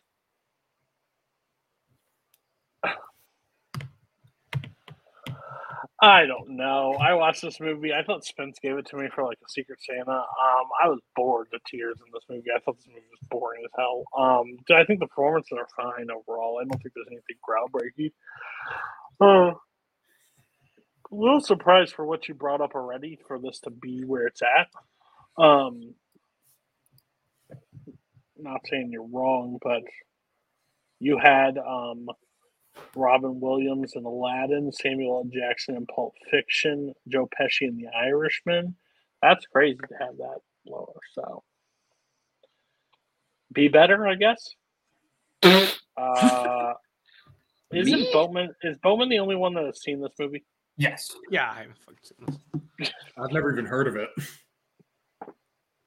Fair. Um, Bo.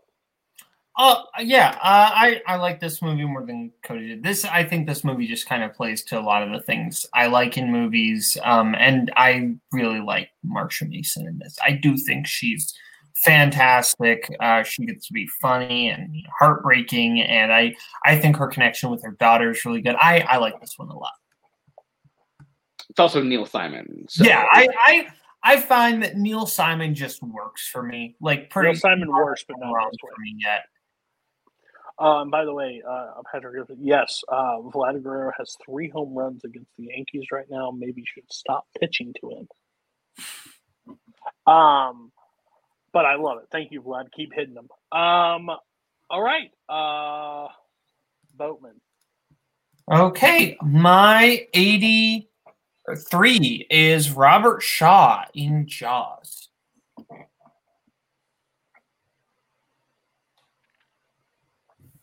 What? No one. Oh, yeah. I No one else. Uh, yeah, I think this is this is a performance that so easily could have been just goofy, and it is a com- uh, I won't call it a comedic performance, but it is a funny performance in scenes, especially when he's working off of Richard Dreyfuss. Like Robert Shaw doesn't shy away from the inherent humor in this character, while at the same time, he's able to find so much more. He's able to be scary. He's able to be off-putting. He's able to be tragic. I mean, the Indianapolis scene is legitimately like just one of the best moments. Like, if we're talking Oscar clips, that's his Oscar clip and one of the best ones out there. And he wasn't even nominated for an Oscar. Like, it's such a perfectly tragic performance that goes unhinged. And it's just such a great, larger than life character. And Robert Shaw is one of those all-time great character actors. And he's he's just so perfect in this role, in my opinion. Um, I think I know this film a little bit. Um, it's my third favorite film of all time. Um, and normally I would say there are performances that you can pick out that could be better. Uh, I think this is the best performance in the film. Um, it's hard because the top three are doing so well. I'd say top four. The Sharks doing a really good job too. Um, yeah, Shaw is just crazy in this performance. Um, ju- the story, yeah, the story is one of like my favorite moments in film history of him just telling the story, and then especially his last stand with the shark. Like those moments are just so sweet to me. Um, yeah, Shaw is. Oh, I just one an actor gone way too soon, and just crazy performance. What the fuck are we doing here, guys? Though, has anybody seen Jaws? Have you seen this little little indie film from the seventies? I've seen it. I have not seen it in a long time. Uh, so Seen it. It's in my top 100 favorite films. Shaw was on this list originally, I think. Maybe. I don't know. But he should Rachel be. Zegler I, took him off. I, I, I regret not uh, not putting him on this list. There are four performances that I thought of like pretty much after the deadline that I regret not putting on my list, and this is one of those four. Can't wait to hear the other three come up too. Um, They probably will. All right, Jack, tell me who's better than Robert Shaw and Jaws. Well, when you set it up like that, uh, Oh God. I can say Goodwill. I can say Robin Williams and Good Will Hunting too. I think that's you could, you could, but uh, nah, it's Jeremy Renner in the Hurt Locker. I'm sorry. What the fuck? Okay. What? Hey, Todd? What the fuck? Go ahead, Jack. Yeah, uh, this I don't. Okay, I don't get that reaction, but okay. Uh, this performance is great. Uh, I think this film is fantastic. I think uh, Jeremy Renner gives a hundred percent like his all to this performance. I, I, I honestly, ah, shit. Words, come on. I'm so tired. Uh, no, I think Jeremy Renner is fantastic in this. I think uh, there's there are brilliant moments of tension in this film that I think uh, his performance stands out most in. Like the there's a part uh, basically a uh, basically a bomb jacket where someone has a bunch of uh, bombs strapped to them and and he's trying to get them off. That whole scene is fantastic. He's incredible in that scene. The scene with uh, Anthony Mackie and him trying to find the other sniper, fantastic. I, I think he he gives a really uh, raw and emotional performance in this film that I, I just really really affected me when, when I when I saw it, and uh, every time I've seen it since. I think he's great. I mean, you're one of the few people that have seen the Hurt Locker like multiple times, so I'll stand by it and give you credit for that. Overall, I don't think this performance is great. I think like the sound and the the set design and the tension that they're able to create, sure. But is he doing anything that's like, whoa, not really? Handling the stress as well as he can, you know, diffusing where he has to. I just I saw the movie, I wasn't really a big fan of it. Oh, it's kind of it's kind of the problem with most war films. If I'm being honest, a lot of war films just have a lot of cast in them, and they have their parts to play in their pieces, but they the pieces all come together to form the war to make the movie stand out. Um, and I think he he does great with the pieces get. But 83 is kind of weird for me. Like that, I looked at your list. I watched. I didn't rewatch it, but I was like Jeremy Renner. Like my thing is when I think of performances, again, you said favorite, that's fair.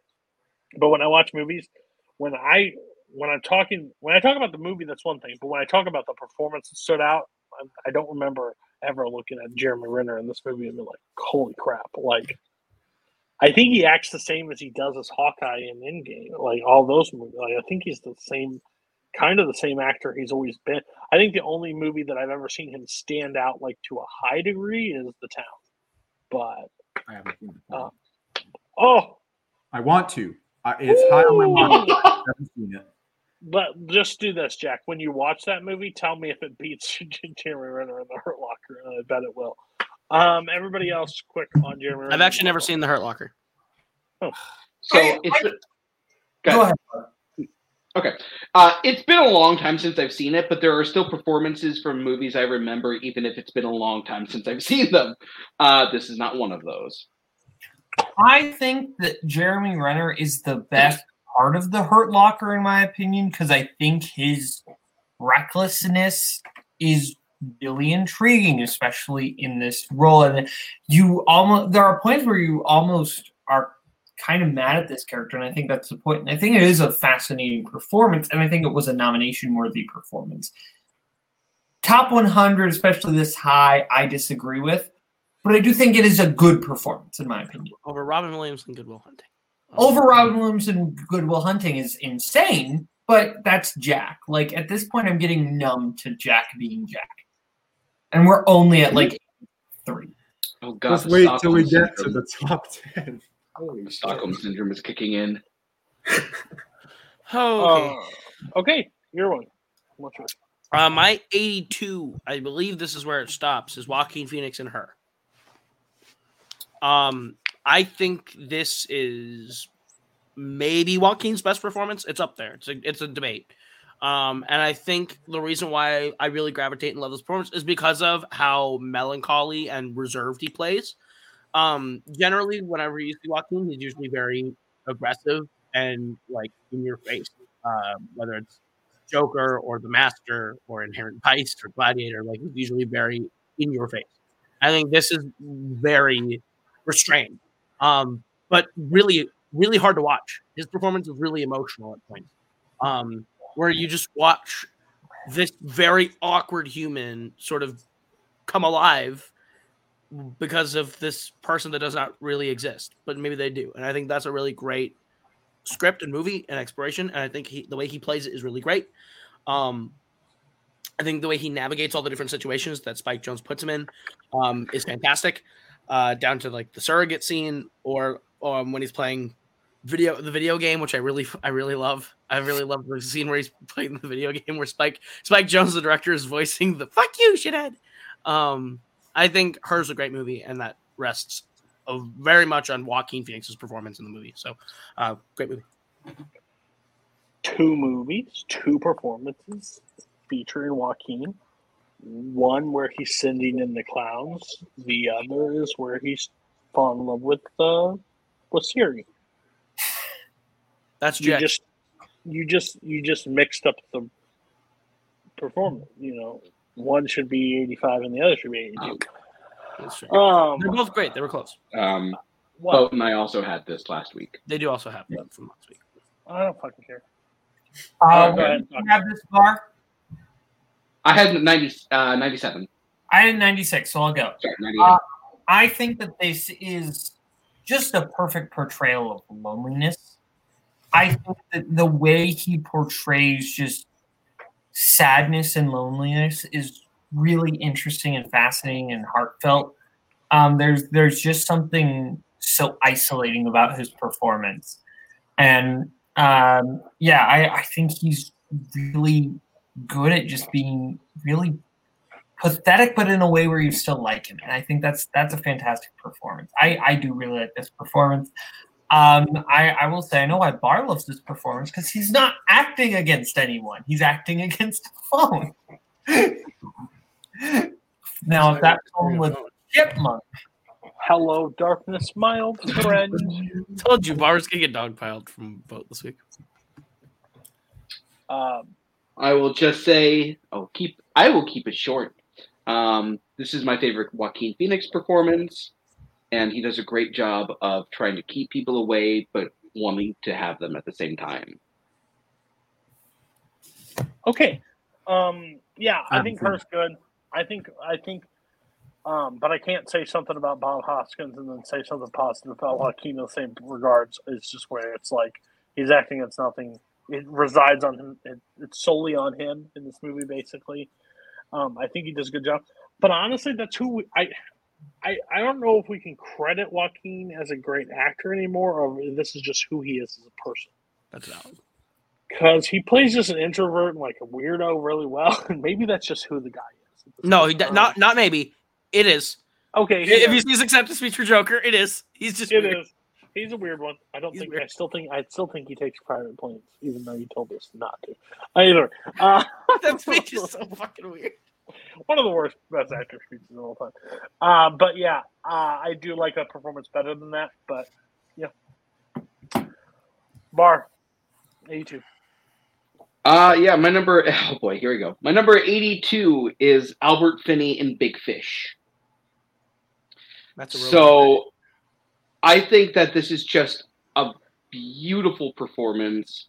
Um, he's just so charming and charismatic, and the scene in particular that I think bumped him onto my list for this performance is the scene where he's being taken to the river, and it's just the sheer joy and enthusiasm that is just ringing across his face is beautiful. I, sometimes great acting doesn't have to be purely dramatic tears and anger and things like that, but it can great acting can genuinely be just joyful exuberance and it, it's just a beautiful beautiful heartwarming performance that he gives in this movie and it's just incredible. I am so happy to announce that I've almost seen every um, Tim Burton movie, and one I like, the rest are shit. Um, I'm excited. I crossed Big Fish off my list, and God, this movie sucks just as much as the rest. What's the one you like? Beetlejuice. Oh, fair. And I think the only reason I like Beetlejuice is because of Michael Keaton. If I'm being honest with myself, Actually, I actually kind of think you'd like the Beetlejuice musical. Oh, Wait, probably. I think you'd like it. probably. Um, I've been told two times now, two times. I've been wrong two times. Um, Ed Wood, Big Fish. Yuck. Yuck. Um, this one I had hope for. When it started, I was intrigued. And then Tim Burton became Tim Burton and fucking fucked it all up. Um, Albert Finney is fine in this movie. He's fine. But I think, if anything, he's not like overly like impressive to me. Um, yeah. So I don't understand why he's 82. That's crazy to me. Like, did you like meant to make this 92 no or like 102? no Really awful? Okay. Everybody i else- stand by it Everybody, he tells a good fish story. I haven't seen the film. I have not seen Big Fish. I've seen Big Fish, and I don't think this is the best performance in Big Fish. I think that McGregor is the better performance in Big Fish. Maybe Barr does have uh, McGregor. Finney is one of those actors who I respect more than I necessarily like. There's something about the way he he talks sometimes. Just it feels a little bit off, which works for when he's supposed to play characters that are little that are a little bit off. But I don't know if it works for me in this. But I do think like that moment towards the end that you were saying is really good, and there's some really good moments here. But I think part of the problem is for a lot of this movie, he's not doing very much, and I think that's an issue. But I, I do think this is a good performance.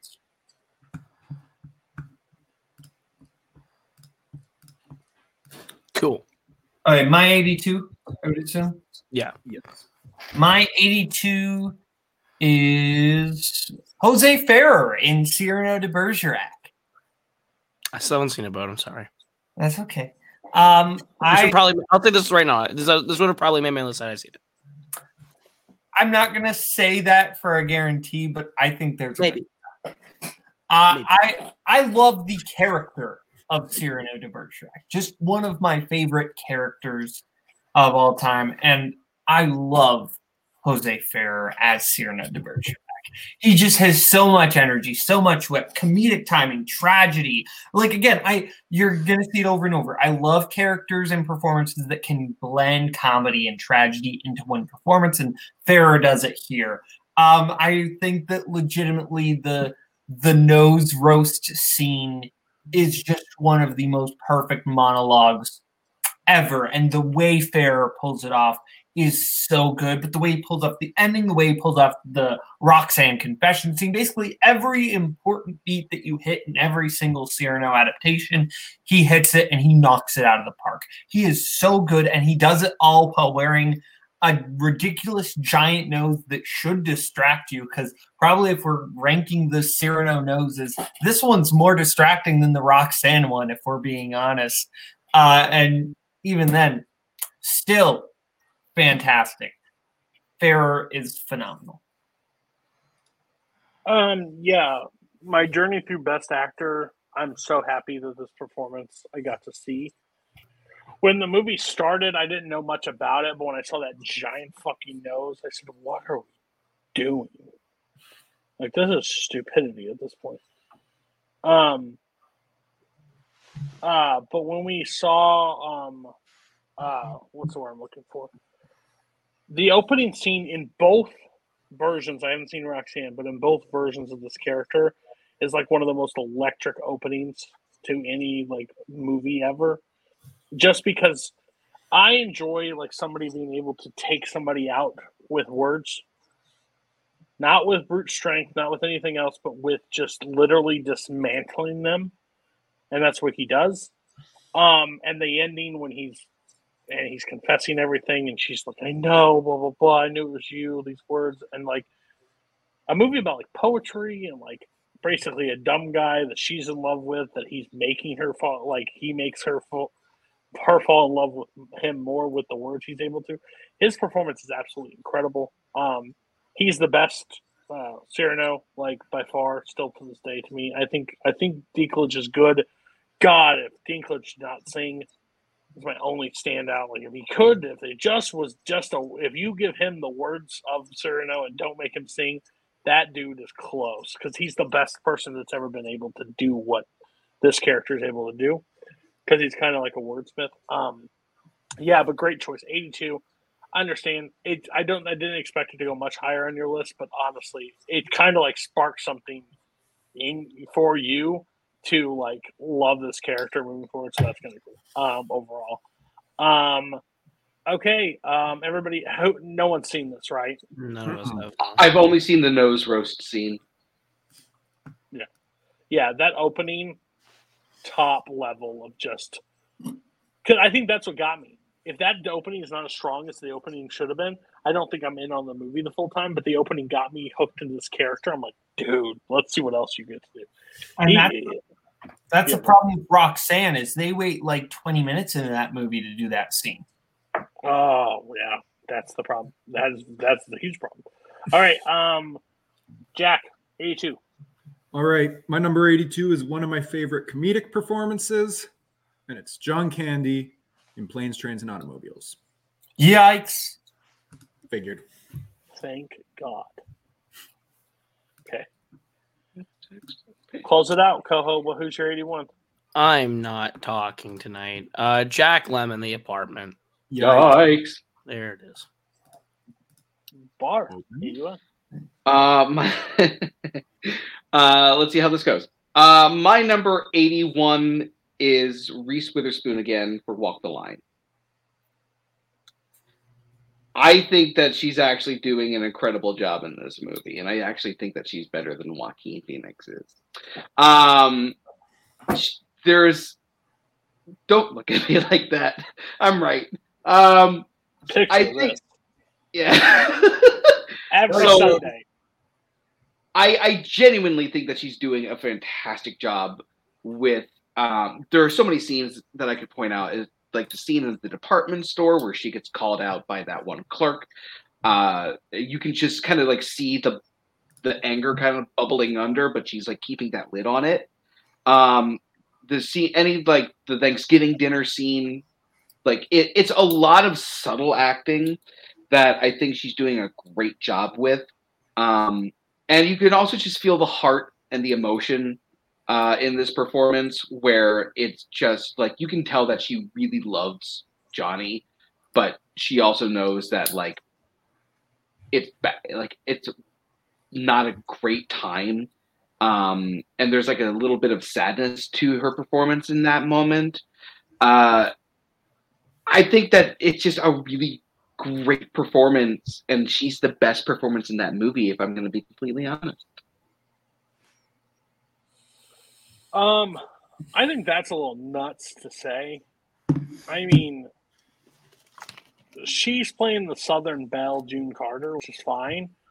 But like Joaquin is having to play Cash, which has got like one of the most distinct voices in country music ever, and he is singing in that movie. Yes, he is singing. He does. Yes, sing. he is. Like, like, I I'm not saying he's bad. I like this movie more than most. I'll say that. I, I do like this movie more than most people. Um, I still laugh at the scene is like when they're driving down and Jerry Lee Lewis is in the car and goes, "We're all going to hell." You're not supposed to talk about the apple, not look at the apple, not even not even sing about the apple, and we're freaking taking bite of the apple. And uh, June like looks at him and goes, "Am I going to hell? Not you, June. You're. You're too good to go to hell for us." Uh, it's just like one of my favorite parts of the entire movie. I think June's good, but I think that's the magic of June and uh, June and John uh, Johnny Cash. Like they played so well together. They're a pair duo. So like I don't think he's she's better, but 81, listen. I know you have a crush on her. I don't know how far she goes. We're not- on this list. No, I'm just kidding. Uh, but overall, walk the line. I think uh, her performance is. I'm not going to say it's a bad performance. I will not say that. I do not think it's a bad performance. But do I think it's top 100? No. Uh, um, Ooh, this third place seat looks nice. I'll I'll I'll start because I know Boatman's got more thoughts than I do. I think she deserved to win Best Actress that year, and yes, I've seen North Country.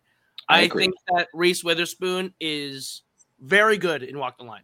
Um, I don't think she's better than Joaquin. I don't think she belongs on top 100, but I do think she's very good. Um, it's one of Reese's best. I am totally cool with her having the Oscar for it.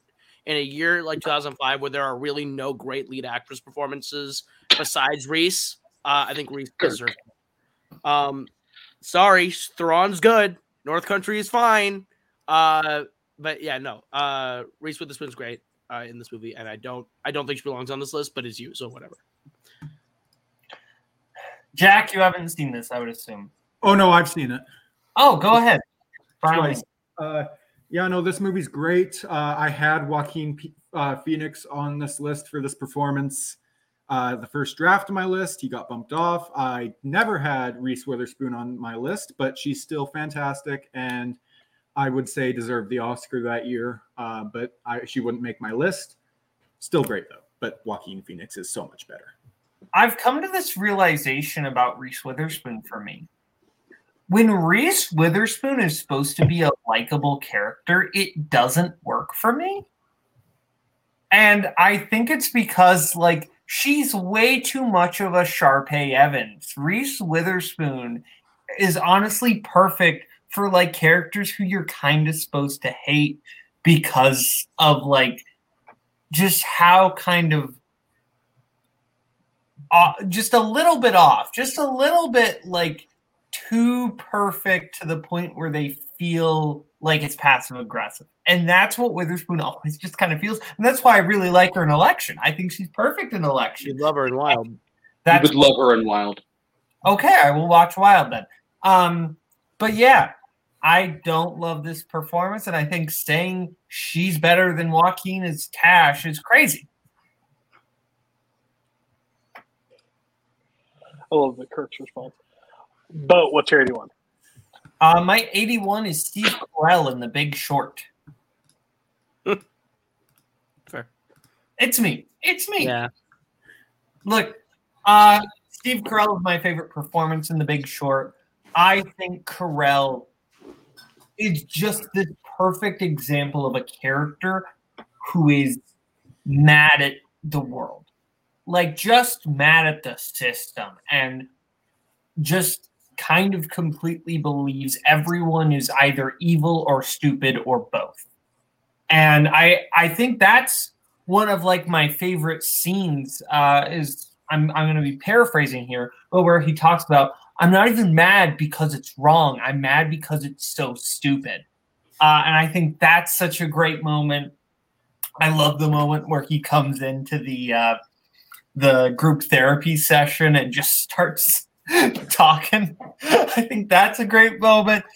I I love him working off of Gosling, and I love I love the scene where he's across from the other investor, like the one of the big guys in the mortgage scene, and he is just so disgusted by this guy. And he realizes how truly immoral he is. And I think that's it, it's just this character who is angry at how manipulative the world is. And I think that's so fascinating. And I, I love it. It's this righteous anger uh, covered by this genius. I love it. Um, I think Boatman every once in a while, but I like to like get angry with him, keep him in a spot where he knows like my anger can crush him at any point. Uh, one of the things I want to thank him for is probably for bringing The Big Short on two of his lists and making me watch it. Um, I absolutely love this movie. I think the movie is absolutely incredible. The more I watch, the more I like it. Uh, Steve Carell is probably the correct is the correct choice from this. I still love the scene where he's like, "We have to sell. If we sell, we're no better than them." Like that entire like thought, like the entire theory of it, these people making a ton of money on the failure of America, basically the the people losing homes and they're trying to make money. It's crazy. Um, Carell has so many good points. I still love the scene where he's in therapy and he gets the phone call. You can't do this again. He gets the phone and just walks out of therapy and doesn't go back. Um, um, it just has back and forth stuff. Like, honestly, if I'm a character from it, I'm probably more Steve Carell than anything because I just don't like give a shit. I just tell my honest opinion. Right. Um, I still suggest. So this is this is a very like Wolf of Wall Street kind of feel because it talks about stuff that is over our heads that we, the common people, don't really understand. But they do a such way of creating the, the story and like teaching it to you in a way that doesn't feel like you're doesn't feel like a Tony Scott movie almost that you have to be an expert in the field to understand what the hell they're talking about, even though he studied it probably for years before he did a train movie. My thing is go watch this movie again. If you watched the first time you didn't really love it, I think this movie has a lot of rewatchability and every piece is so good. Like they play off each other so well. And Carell is such a selling point in this one. I kind of like where Carell's going with his career at this point. Like, as much as I feel like he's the one person in this world that will make me cry laughing, I think he's got that ability. But now his serious work is getting to a level that I think is kind of scary. I think he's got real acting chops, and I wouldn't be surprised if an Oscar is not far away at this point. in time. Um, I'm, I, yeah, I, he's one that I'm hoping gets surprises and wins an Oscar. Um, all right, Jack. Well, everybody, Big Short, uh, Steve Carell. I haven't seen Uh, I love this movie. Um, I, I think that he is arguably the best performance. It's between him and Bale. I would probably pick Carell. Um, great choice. G- Gosling is also good. Tell me the difference between what was the uh, stupid and uh, yeah, whatever. Fuck it. Tell me the difference between stupid and illegal, and I'll have my wife's brother arrested. But that's not even a Gosling line. That's uh, that's I want to say that's Jeremy Strong. That is Jeremy Strong. Uh, no, if you want a Gosling line, it's a Sunday. The Sunday. Oh scene yeah, but you get the Sunday. You get the Sunday. Carell is definitely the best performance in this movie, and you love this movie, so I get it. What a condescending thing. The to sass. I don't. Here's the thing. I've seen The Big Short once. I didn't adore it the way Boatman When'd did. you watch it? What? When'd you watch it? Probably 2020.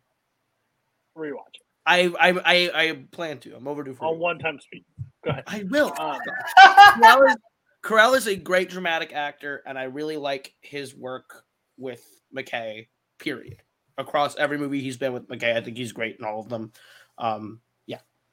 Thank What movie I goodness didn't love you from didn't him? put him in uh, Don't Look Up. What movie I I'm so glad he's not. in Don't look up. Yeah, right.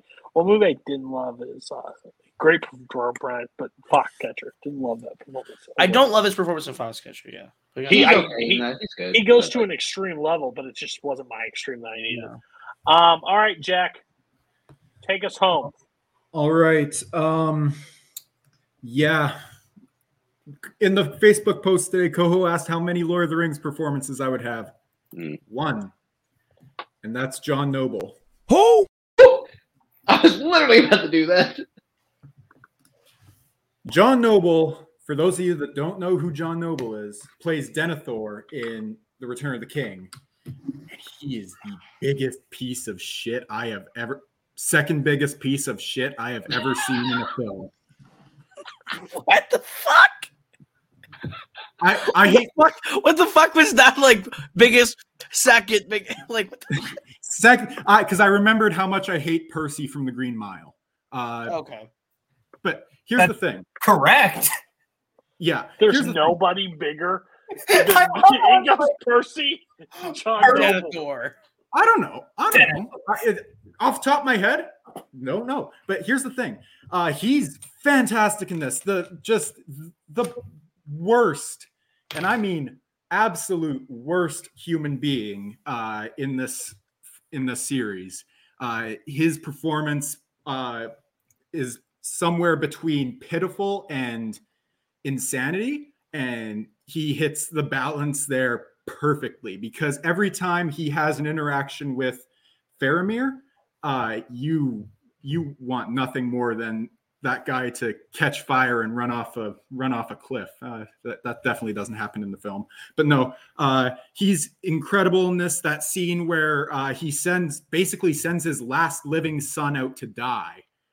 Uh, and while while they're charging Osgiliath, uh, he's sitting at sitting in his palace, uh, eating uh, just eating tomatoes, uh, and it's just terrible, uh, terrible to watch. He's just the biggest, worst, like the worst human being in this franchise, but he gives such a compelling performance that you just can't help but feel absolute fury every time he's on screen. It's brilliant performance. Yeah, I fucking hate when people eat tomatoes too. Fucking pisses me off. Um, I hate tomatoes, so there you go. be more cultured. Um, I had to replay these scenes to even get it. To be honest with you, I've seen the movies. I like the movies, but I'm like, really? I don't understand it at all. But Jack, I'm gonna be honest with you. I think that you just have to meet a quota. I think at this point, I don't know, but like, Jack, I'm gonna help you out. Everybody, everybody knows that these are your favorite movies. You're you're in a safe space. You don't have to do this anymore. We get it. I just feel like you're you can't. I hope this is my hope for you. In two years, you look back on this list and you laugh. My whole goal for you is you look back and be like, "What the fuck did I just do?" Go watch. Do me a favor before next top 100. I'm going to give you a little homework. Next top 100, if you have time, which you should, because if I see anything else logged on Letterbox, I can prove that you don't. You do have the time. Go watch Good Will Hunting one more time, and then report back to next week and tell me with a straight face that John Noble in Lord of the Rings: Return of the King is better than Robin Williams. I never said he was better. Okay. You put him higher. Favorite list, not game. better. Look at where This it is is, this Jack. is subjective, not objective for me. Even favorite, you called him the second biggest piece of shit on screen. You put a turd pretty high. Well, well, well. How the turntables. Okay, That's all I'm asking. Quickly, guys. I do not want to spend long on it. Who? Say it. I'll Denethor's good, but why the fuck is he here? one word. Sure. He is adequate. Fair. All right. I'm gonna give out grades. First place. I think I'm gonna go with Caleb Coe. Uh, Just kidding, Caleb Bowman. Ah. Caleb Bowman by Don't- far. don't- I mean, Don't do that to me. I mean, You fell for that?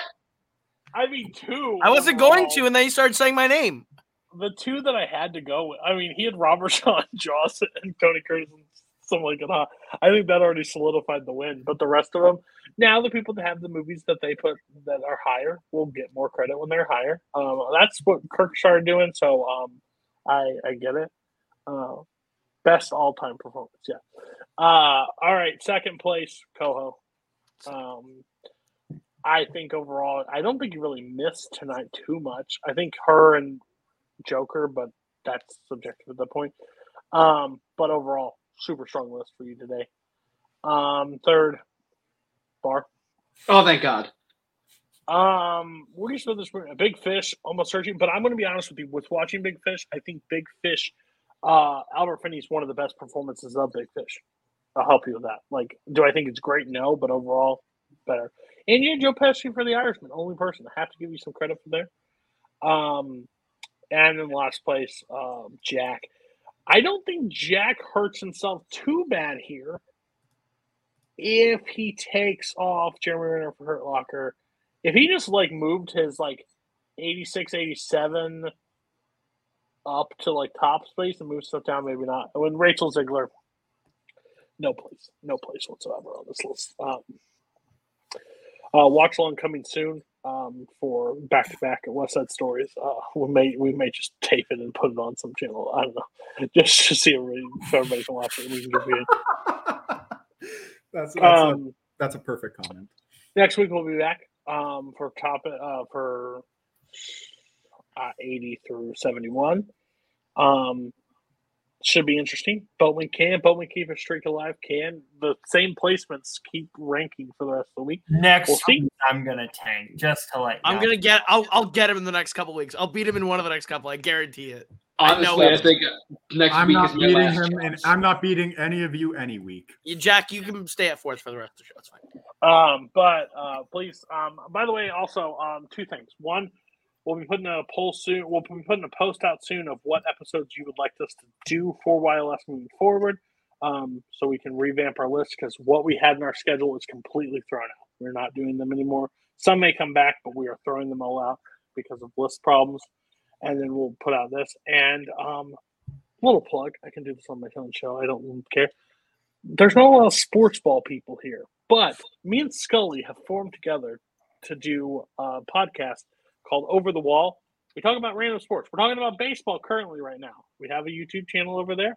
Um, uh, go check our Twitter out. Uh, Coho will, uh, uh, not Coho, um, Scully um, tweets on there. Um, if you care about sports in any way and want to be on a future show for us over there, go check that out.